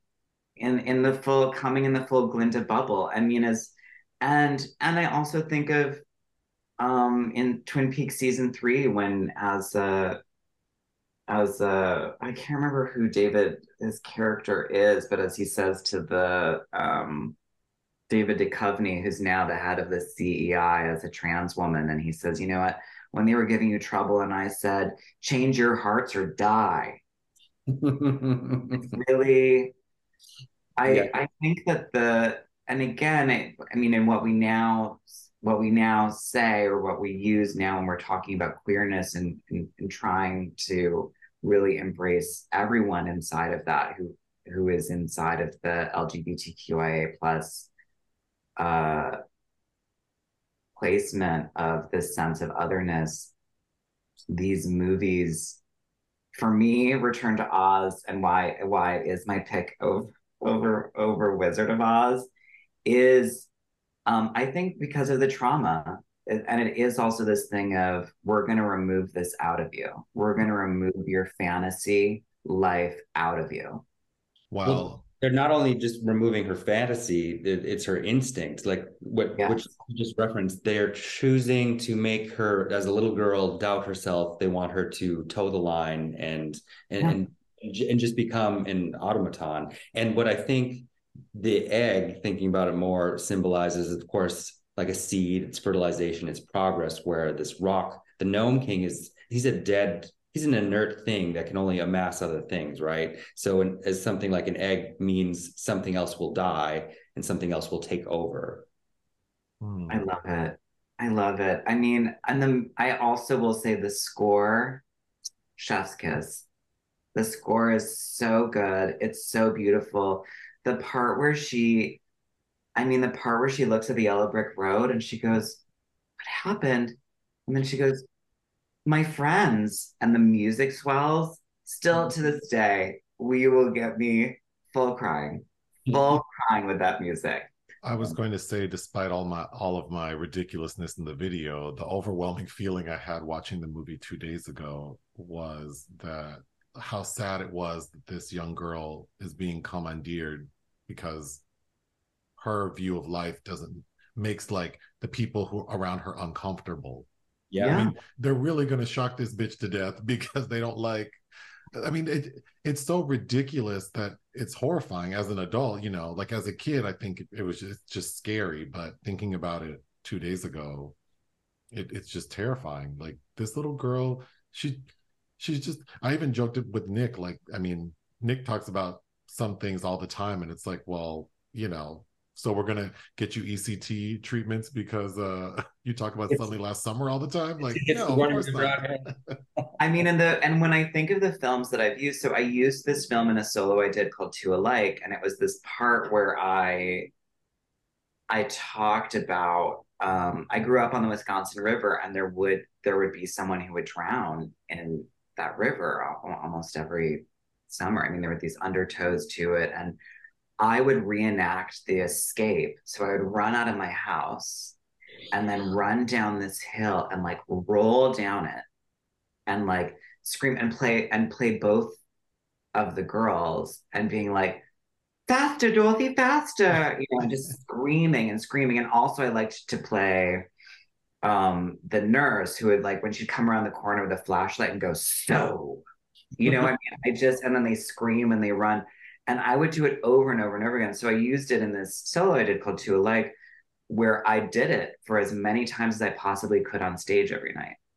So I would do it until I physically couldn't do it anymore, which was what I would do as a child and, and why I wanted to redo that as an adult at, this point uh, in my adult life, pushing it through a lens of Viennese actionism. And it's certainly not at the same stakes of brutality, but I would end up like bruised and certainly out of breath. And because I was so curious about my reenacting of that moment, which was a thing around escape. And and then she her friend who's helped her dies. I mean, they grab this piece of wood, they go under, her friend's gone. She comes up in a crate, and all she can think of is like, I'll push myself through. This is the best I can do. I mean, it's really the survivalist quality of that film for me as a child who grew up in abuse was I was my first idea as a hero. And I wouldn't, and the next one that would follow would be Michelle Pfeiffer as Selina Kyle Catwoman, because I think I so much happened between then and that film where I was really just carrying my books in front of me, trying to disappear. Yeah. All the ways that Selena first comes across as being like a corn dog. And then the turn into like you finally get pushed out that window and you're like, yeah, oh my God. I mean, her that's a whole other when you wait, you've done Batman Returns? Yeah. Well, how, we should circle back because I mean the way that I mean, the way that Max Shreck is based on Trump and the Penguin's based on uh, Giuliani, it's like, it's, I mean, the part when he goes, you're fired. It's, it's so wild. I mean, and all of her lines about like this robber baron, it's written by the guy who wrote Heathers, excellent. Yeah. Anyhow, I love Return to Oz. Everyone should watch it if you haven't my Jeremy was, didn't see it as a child, so when we watched it, was like, I don't love this.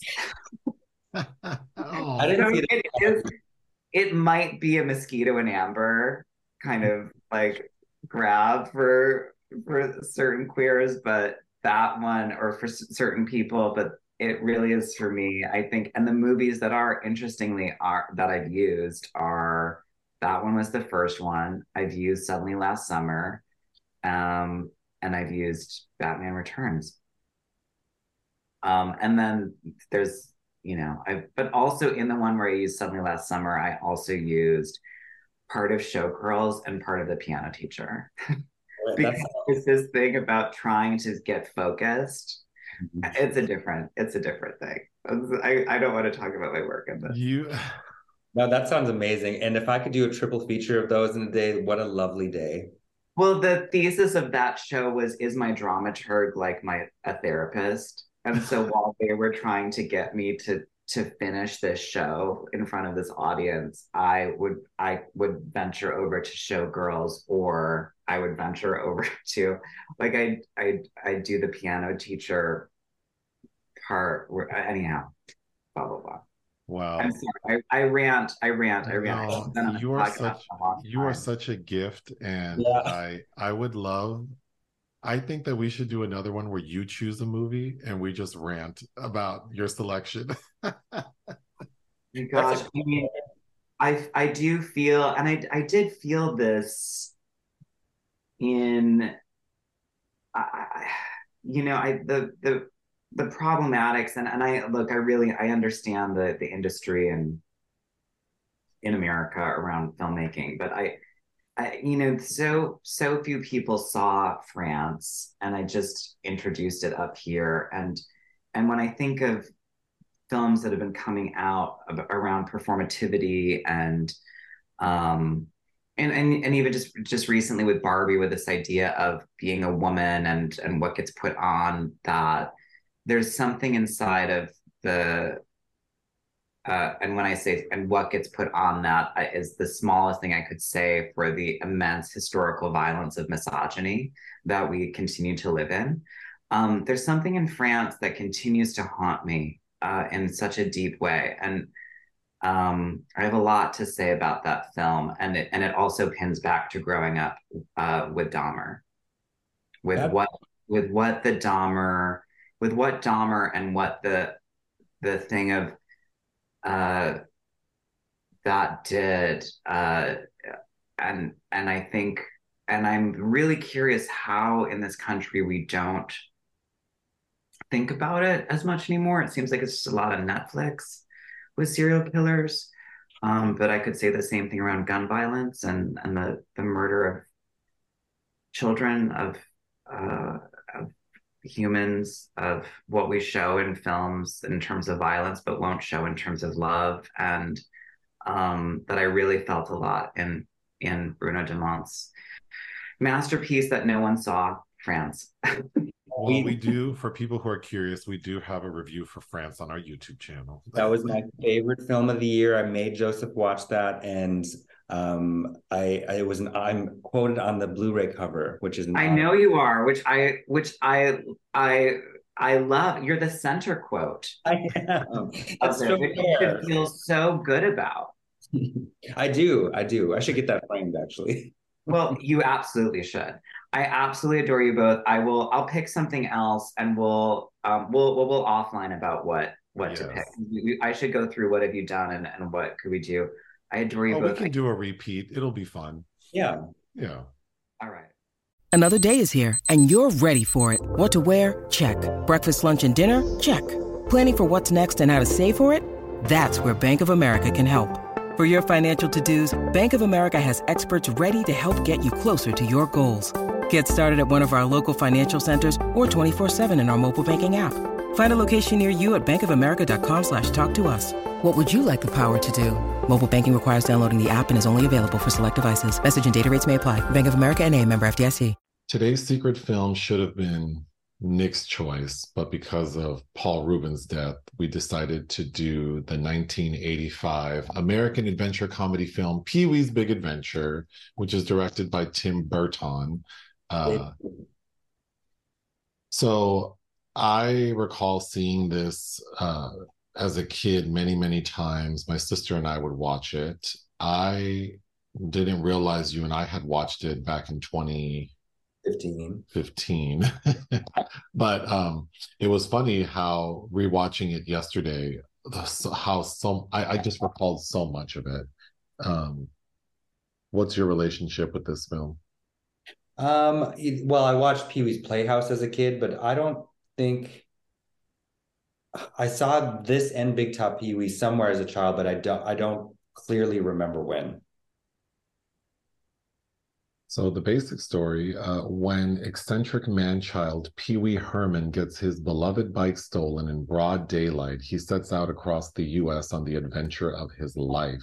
So the plot is very basic. Pee Wee has this tricked out beach cruiser that gets stolen, and he freaks out and ultimately ends up at a psychic, and the psychic blows smoke up his ass and tells him that his bike is in the basement of the Alamo. So Pee Wee ends up at the Alamo and finds out there is no basement. However, he sees on TV after that that there's this young actor who has his bike. Like he's been given this bike, and the bike's going to be featured in like a movie or TV show he's doing. So Pee Wee hightails it uh, back to Hollywood to Warner Brothers Studios and he steals his bike back but he ends up getting caught which we can get into and the head of the of, of warner brothers says we really like your story we want to make a movie about you so the end of this film is we see the movie made about pee-wee starring James Brolin and Morgan Fairchild. and then we see Pee Wee has all of the friends he made during his journey. They're all at the drive in watching this film. Uh, so, what did you think of this movie? I think it's fun. It's a you know nostalgic sort of way. I do think the you know Phil the Pee Wee was created as an adult character along with with the help of the groundlings. So you have some of them like Phil Hartman that wrote the script, and a lot of it feels very just frivolous and fly by the seat, fly by the seat of your pants, which it, it's technically a road trip movie. Um, I, I, I think that you shouldn't have very high expectations of it, but it's it's just a showcase for Paul Reubens as Pee Wee. I enjoy the film uh, quite a bit. Maybe from the nostalgia, I just remember so many of the scenes. Um, since this episode is super long, I'm just going to go through the notes. Uh, Pee-wee was fast on that beach cruiser. We get a scene where he's like racing some people who are biking, and I thought that was funny. And then he's like doing tricks on the bike, like spinning on the seat and whatever, and he ends up falling in front of a b- bunch of kids. I remember thinking that was funny. We see Pee Wee get out of bed in the morning and he's wearing rabbit slippers. And then the rabbit slippers are like sniffing a carrot on the ground. I, I, I really like that part of the movie because I think, well, so much of this film, because the film is before Pee Wee's Playhouse. Uh, but I think for anyone who watched Pee Wee's Playhouse, you you see a lot of that in this film. Pee Wee uh, Pee Wee's Big Adventure is more adult than Pee Wee's Playhouse, but the silliness is intact, and I think that was which Part- is not you know having just rewatched Big Top Pee Wee. He there's a scene because he has a farm in that one, and he t- takes an apple off a tree where there's a nest of baby birds that are they're obviously like animatronic. And he there's a worm sticking out of the apple. It's a gummy worm, and he bites it out and chews it up and spits it in the bird's mouth. such a weirdo. But that's what I loved about Pee Wee Herman. Of course, we just spent almost an hour, I think, talking about it uh, with Jack. But we see Pee Wee weighing himself. And what, did my eyes deceive me, or does Pee Wee weigh 97 pounds? That's immediately what I said. I was like, he's not even a a, a buck hunter. yeah, he's not even a. It, uh, but Pee Wee's very in the film. You know, he is cute and he's very petite. I don't know. I, I probably should have Googled how tall Paul Reubens was. Do we know? I mean, I guess I can look it up. What did you think of how?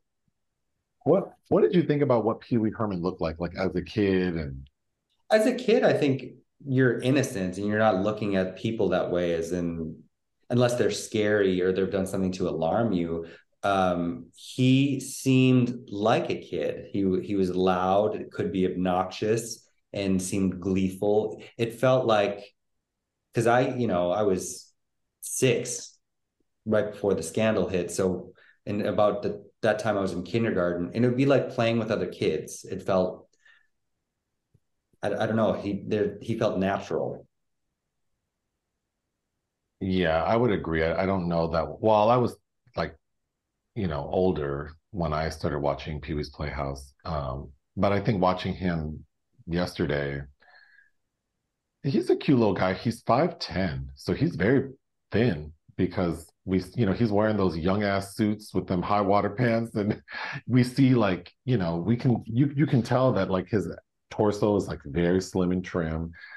So I mean, it certainly adds to this boyish sort of aesthetic, which is confounding sometimes. It, it's, it's so strange. I mean, we talked about already how people perceived him. I don't, you know, certainly this man boy look combined with the scandal, combined with sort of the perceived uh, purpose of his programming. Because, you know, what we didn't talk about is that originally the character Paul Reubens created, Pee Wee Herman, uh, was, you know, it's not a children's character. It's meant to be subversive adult um, humor that sort of morphed into this kids thing.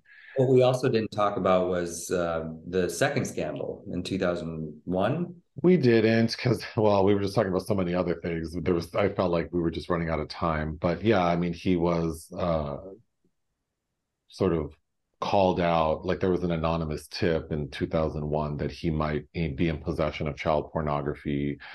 Ultimately, he was not charged uh, because his But- reasoning was that he had purchased the like uh like material in bulk and within that material there were images that would be considered inappropriate or ch- like child pornography but i guess the district attorney's office or whomever found his because he was saying that he just bought all this stuff and didn't know what was in it But that took, he- yeah. that took years for that to play out. But I think we need to mention it's, it's much like Michael Jackson.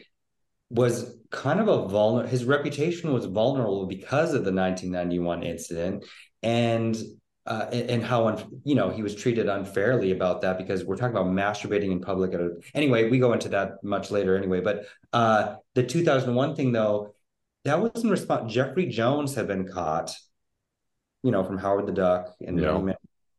uh, with child pornography and it it generated this kind of witch hunt and somebody somewhere thought that oh i bet he has stuff too because yeah. of because of how he was treated in the media in 1991 and because of the homopho- homophobia and misogyny in this country that that left him like he was just a sitting duck there in 2001 well they weren't incorrect he, he did know? have stuff. It's just that under the circumstances it made sense that he wasn't aware of it I, I, I guess. But you know it is a little suspect like you know but again, I mean, he wasn't charged, so I can't sit here and be like he's guilty of, you know, whatever. But moving on, uh, what I think Pee Wee's so interesting because he's kind of chaotic, but also really put together. So it's almost like I think as a kid, feeling safe with characters, sort of we're surrounded by chaos, but in the end, everything works out.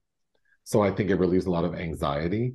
So like watching Pee Wee watering his lawn, and it's like he has to warn his neighbor because the water is going everywhere except on the grass. um okay, the character of Francis. Ugh. The minute he popped up on the screen, it like it hit me how much I disliked that character who reads as gay and he's like the spoiled rich kid man boy.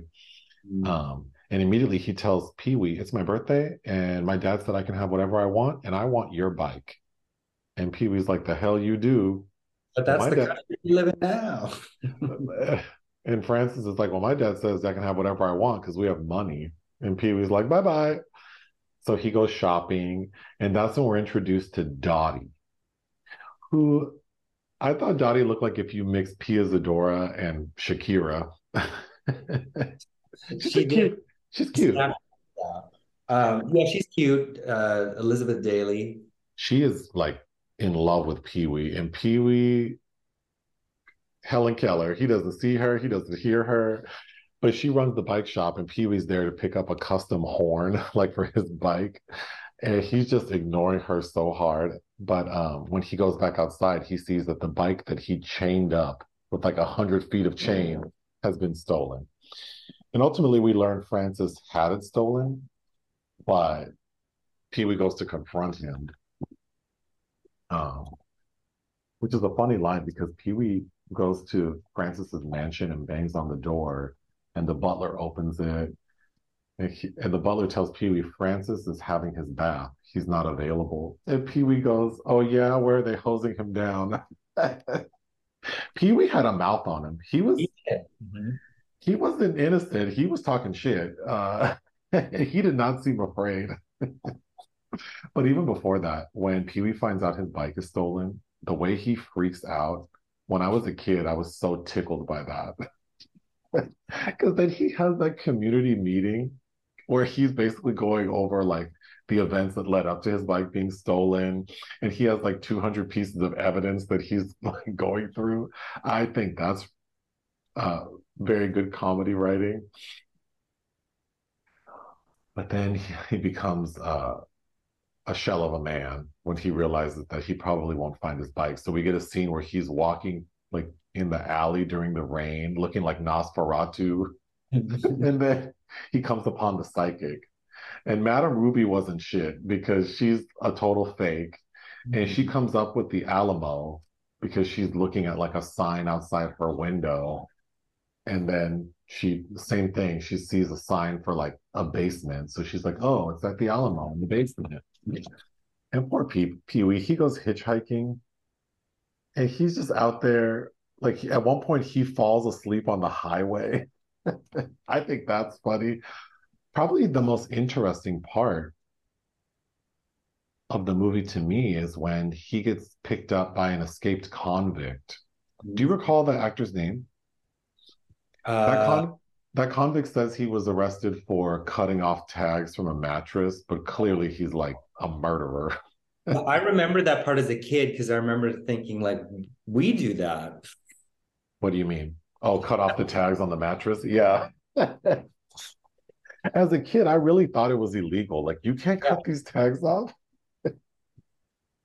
um, but it's interesting because at, watching it as an adult, I feel like the convict was kind of attracted to Pee Wee. Mm-hmm. And then there's a point when they uh, are about to come up to like a police checkpoint because they're trying to find this escaped uh, convict. And Pee Wee's like, I have an idea. So Pee Wee dresses up as a woman. And we've already talked about this uh, with Jack, but yeah, I remember um, thinking that was like uncomfortable as a kid because really anything that had like queer content, I was very uncomfortable watching, especially around like my family because they would say mean things. But watching it as an adult, it's like, oh, and then after they're successful evading the police, the way the convict is looking at Pee Wee, like he's attracted to him. And then when they part ways, the convict tells him like he really likes him. Mm-hmm. And then we see the convict again at the end at Pee Wee's uh, movie premiere. And it, it also seems like he's into him. So that was very interesting. I think uh, that Judd Omen, who's in David Lynch's Dune. Yeah. Is that actor? But yeah. When he's with uh, the convict, uh, they fly off a cliff because Pee Wee has to drive, and it's like uh, again memorable scene, all the curvy roads. But they fly off this cliff, cliff, and they're driving a convertible, so they basically use the convertible top as a parachute, which is so ridiculous, but I think it's so cute. Um, I mean, the most iconic scene in this movie, I think, is Large Marge. Oh yeah. So Pee Wee gets picked up by this truck, this woman truck driver, Large Marge, and she makes like a scary face, like a claymation face, and then we find out um, that Large Marge is like a ghost. So like a ghost picked him up, and I remember as a kid being terrified by that. And then you get a taste of what Tim Burton would later do with special effects in Beetlejuice. Yeah, yeah, actually, because we see a few moments of claymation like that. Because there's a moment when Pee Wee dreams of his bike being destroyed by a T Rex that has a very similar vibe. Um, another really cute scene is when, well, first of all, let's talk about this road trip because Pee Wee is in LA. The film was shot like Burbank, Studio City, Pomona, all over, but the area that it looks like he's in most is Glendale, which it also shot in Glendale but let's just say he's in LA. He ends up hitchhiking and stops in Cabazon, so like the desert, like Palm Springs. And then from there, he hops on a train because he's being chased by a man who we can talk about. And then he's on the train for what seems like one night. And then in the morning, like the next day, he ends up in El Paso. So that journey seems very interesting that it just happens that he gets the trip is very short, but the person chasing him, there's a waitress he meets named Simone, and she takes a liking to him. Again, the whole, you know, I can see why people sort of question Pee Wee Herman or Paul Reubens' sexuality because of this man child image. And then in this movie, he is not feeling Dottie, who's a beautiful lady. And then Simone is all over him, and he's kind of like, he treats her more like she's a friend because they have a long conversation and he inspires her to go to France, mm-hmm. and her boyfriend chases him. That's how he ends up jumping on like a moving train. Which, you know, by 1988, he does ignore his girlfriend in that too, Penelope Ann Miller. But Valeria Golino, the movie takes pains in that one to show them being like cuddled up a little more intimately. Well, we talked about this with Jack, but I don't think you got to respond. Did you, like, as a kid, and then maybe, you know, as an adult, revisiting him? Because, uh, well, what what did you think about like Pee Wee Herman's sexuality? Oh, he reads is absolutely queer, maybe asexual, but queer in, in some way. He's not uh, uh, a heterosexual male yeah, as an adult, I would say I think he's queer, and I wouldn't be surprised if he were asexual. But I don't think he's like a full blown homosexual, and he definitely doesn't seem like a straight dude. So he's queer, I think. He's, but that was what was interesting. We didn't have words like non-binary then, so there yeah. was there's no room for any kind of gray zone. You're you're mask or femme, you're top or bottom. Like so, he represents this really interesting nexus of like for period people of a certain generation that you could be these things and still be happy and just go around, be bopping around, enjoying your life. Yeah, he's doing. There's people Oh. that like strange, but he seems fine. He's doing what he Yeah. wants. He wants to ride his damn bike. Yeah, that's all he wants. Um, when Pee Wee gets to the Alamo, Jan Hooks as the tour guide is so cute. And immediately he's like, I have a question. And she's like, Oh no, we hold questions to the end. So poor Pee Wee has to go through the chicken shit tour. She's like, she's saying Spanish words. She's like, "Uh, "Do we have any Mexican Americans here?" And like two ladies raise their hands. Like, Yeah, why are these ladies on this tour with this family? it was cute. And then at the end, he goes, uh, Aren't you going to show us the basement?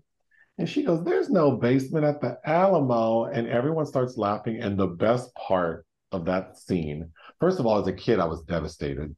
The first time I watched it, and it's like, There's no basement at the Alamo. Because my stupid ass probably didn't realize that Madame Ruby was lying to him. Um, the best part of that scene is there's a little kid who's part of the tour. And so when Pee Wee's reaction, when he's like, oh my God, I'm so stupid, there's no basement at the Alamo, there's a little kid who turns and takes a picture of him. That sent me. That is so funny to me. okay. So then, of course, Pee Wee's dejected and he's like at the bus stop all sad. And guess who pops up at the bus stop? Simone, the waitress from Cabazon. How the hell did Simone get from Cabazon to El Paso? And then she's like, "Oh, I'm here to get on to to to the, get on the bus to go take my flight to France." Seems like there's a lot of extra steps to your trip. Yeah, how did you get from uh, Cabazon to Texas? right. To then get on a plane to go to France. It's but you know, it's so silly and stupid. I I, I do think the movie has um moments that feel like unnecessary. The the biggest one we're gonna get to, but um Pee Wee ends up at like a biker bar. With uh, you clocked her, I was like, that can't be her, Cassandra Peterson. Cassandra Peters, uh, yeah, she's in the El- Elvira is one of the patrons of the bar who basically I interpreted her actions as like before before the bikers beat up Pee Wee, she wanted to be sexual with him. Yeah, like, And then- Yes. And then he devises a plan to distract them, and that's where we get the famous tequila dance scene. And then they all become friends. But then they give Pee Wee, they're like, oh, to go on your journey, we'll give you one of our motorcycles. So Pee Wee gets on, he jump starts that motorcycle, takes off and runs right into a sign, which I think is super funny. And then he ends up in the hospital. But luckily, at the hospital, that's where he sees a commercial for that young actor, and that actor has his bike. But before we get there, the tequila dance scene, Pee Wee's wearing those big ass platform shoes. He gets those platforms from like the bus boy at this biker bar. That's so ridiculous. and the gang of bikers who were were going to beat up Pee Wee, their name is uh, Satan's Helpers. okay, the scene where Pee Wee ends up at Warner Brothers, he steals his bike dressed as a nun, and then there's this long chase sequence with him and security But the, But I- the boy from the series is Jason Hervey from Wonder Years. from Wonder Years. That's right. The nightmare. but he's able to get off the studio lot. Like, so we think he's all good, but then he sees a pet store that is on fire. So then we get a pretty lengthy scene with Pee Wee at the pet store saving all the animals. And then he faints, and that's when he gets caught by the police. We didn't need that. I think we could have cut that out and just left Pee Wee getting caught at Warner Brothers because he ends up back at Warner Brothers in front of the studio head and then the studio head tells them, "We like your story. Let's make this movie." Um, I think the best part of the movie, like the part that has me laughing so hard, is the end because Pee Wee Herman is a guest actor in his own movie. So James Brolin's playing Pee Wee PW, and they play it out like he's like a like a secret agent, and the bike that gets stolen is like this fancy motorcycle. But Pee Wee in the movie is playing uh, like a front desk agent at a hotel. Bellhop. Oh my god, or bellhop. It is so funny because Pee Wee in the movie can't act, so he has to be dubbed, and he doesn't know where to put his like he doesn't know where to look and where to stand. I think that's brilliant. But those are all the notes I have for the movie. I did want to say, and I'm sure you have thoughts. Um, I remember the score, and to think that this was like Danny Elfman's like, like when he did this, he's like, I don't know if I can do this. I, I really don't. And then he becomes this prolific. Uh, uh, Yeah, and and um, I mean Danny Elfman, yeah, that who would work with Tim Burton on everything. But then you know Tim Burton also worked with Reubens after. I, we already talked about this, but I don't think we brought up a Nightmare Before Christmas, no. which I think is uh, some excellent voice work from Paul Reubens. Uh, but I like the well, the part where he's in drag is probably the funniest to me. Uh, but I, I also really like the uh, the the ending where it really effectively shows how he's this subversive character. Um, it, it's showcasing how Hollywood neuters everything, even by 1985, by giving him initials like his name is too strange. Uh, he, they they make Brolin decidedly more heterosexual and masculine, right? Yeah. And then uh, not only that, they they dub over Pee Wee's weird tinny voice. Well, yeah, I agree because then it, I mean, well, because that's the problem that you're speaking of is like, then why even make this like, what about the actual story appeal to you because you totally changed it?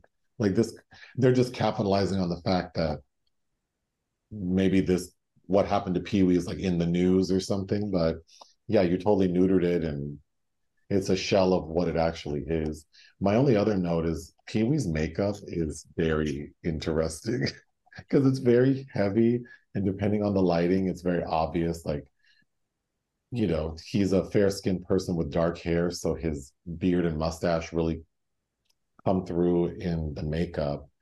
And I'm assuming they, you know, they don't have good coverage, so he just looks crazy at times, but he is very cute. Like, looking at him as an adult, I would have thought, oh, Pee Wee's like Paul Reubens as Pee Wee is cute. Like he's a cute little guy. Mm-hmm. But it, he's basically doing like child drag. Yeah, I mean it's creepy, but that's part of what makes it subversive. Well, I think what makes it really subversive is that this character was not intended to be like for children per se. So the fact that it went through that arc and then his scandal and then when you put it all together, it's just a as we talked about for I'm afraid to see how long this video is going to be.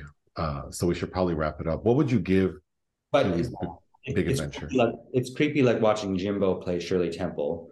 Yes. Yeah. Um, I would give um, Pee Wee's Big Adventure three out of five. I would give Pee Wee's Big Adventure three and a half out of five. I do think it's very good, and it's something I could watch ag- again. Um, what do we have? We have a lot going on this coming week, um, Do we? don't we? I don't know. It's not. It's not as busy as last week, but uh, last Okay. the last voyage of the Demeter Joe is uh, in I want to love. I, I just love the title so much. So it's the last voyage of the Dem- Dem- Demeter, but we keep saying Demeter Joe because Janet Jackson's full name is Janet Damita Jo Jackson. She has an album named Damita Jo. And she has an album named Damita Jo. This movie is Demeter, but um, I, I, I'm excited for that. Um, You excited Demeter? I'm I'm excited Demeter. uh, but yeah, let's end this because it'll probably take me all day to edit the video. Do you have anything else you want to say? No. Oh, did you try to do an Alyssa Edwards tongue pop? And the cat is doing the, the monkey bars back here. You just look like you're choking. All right, I'll let you go. Ta ta.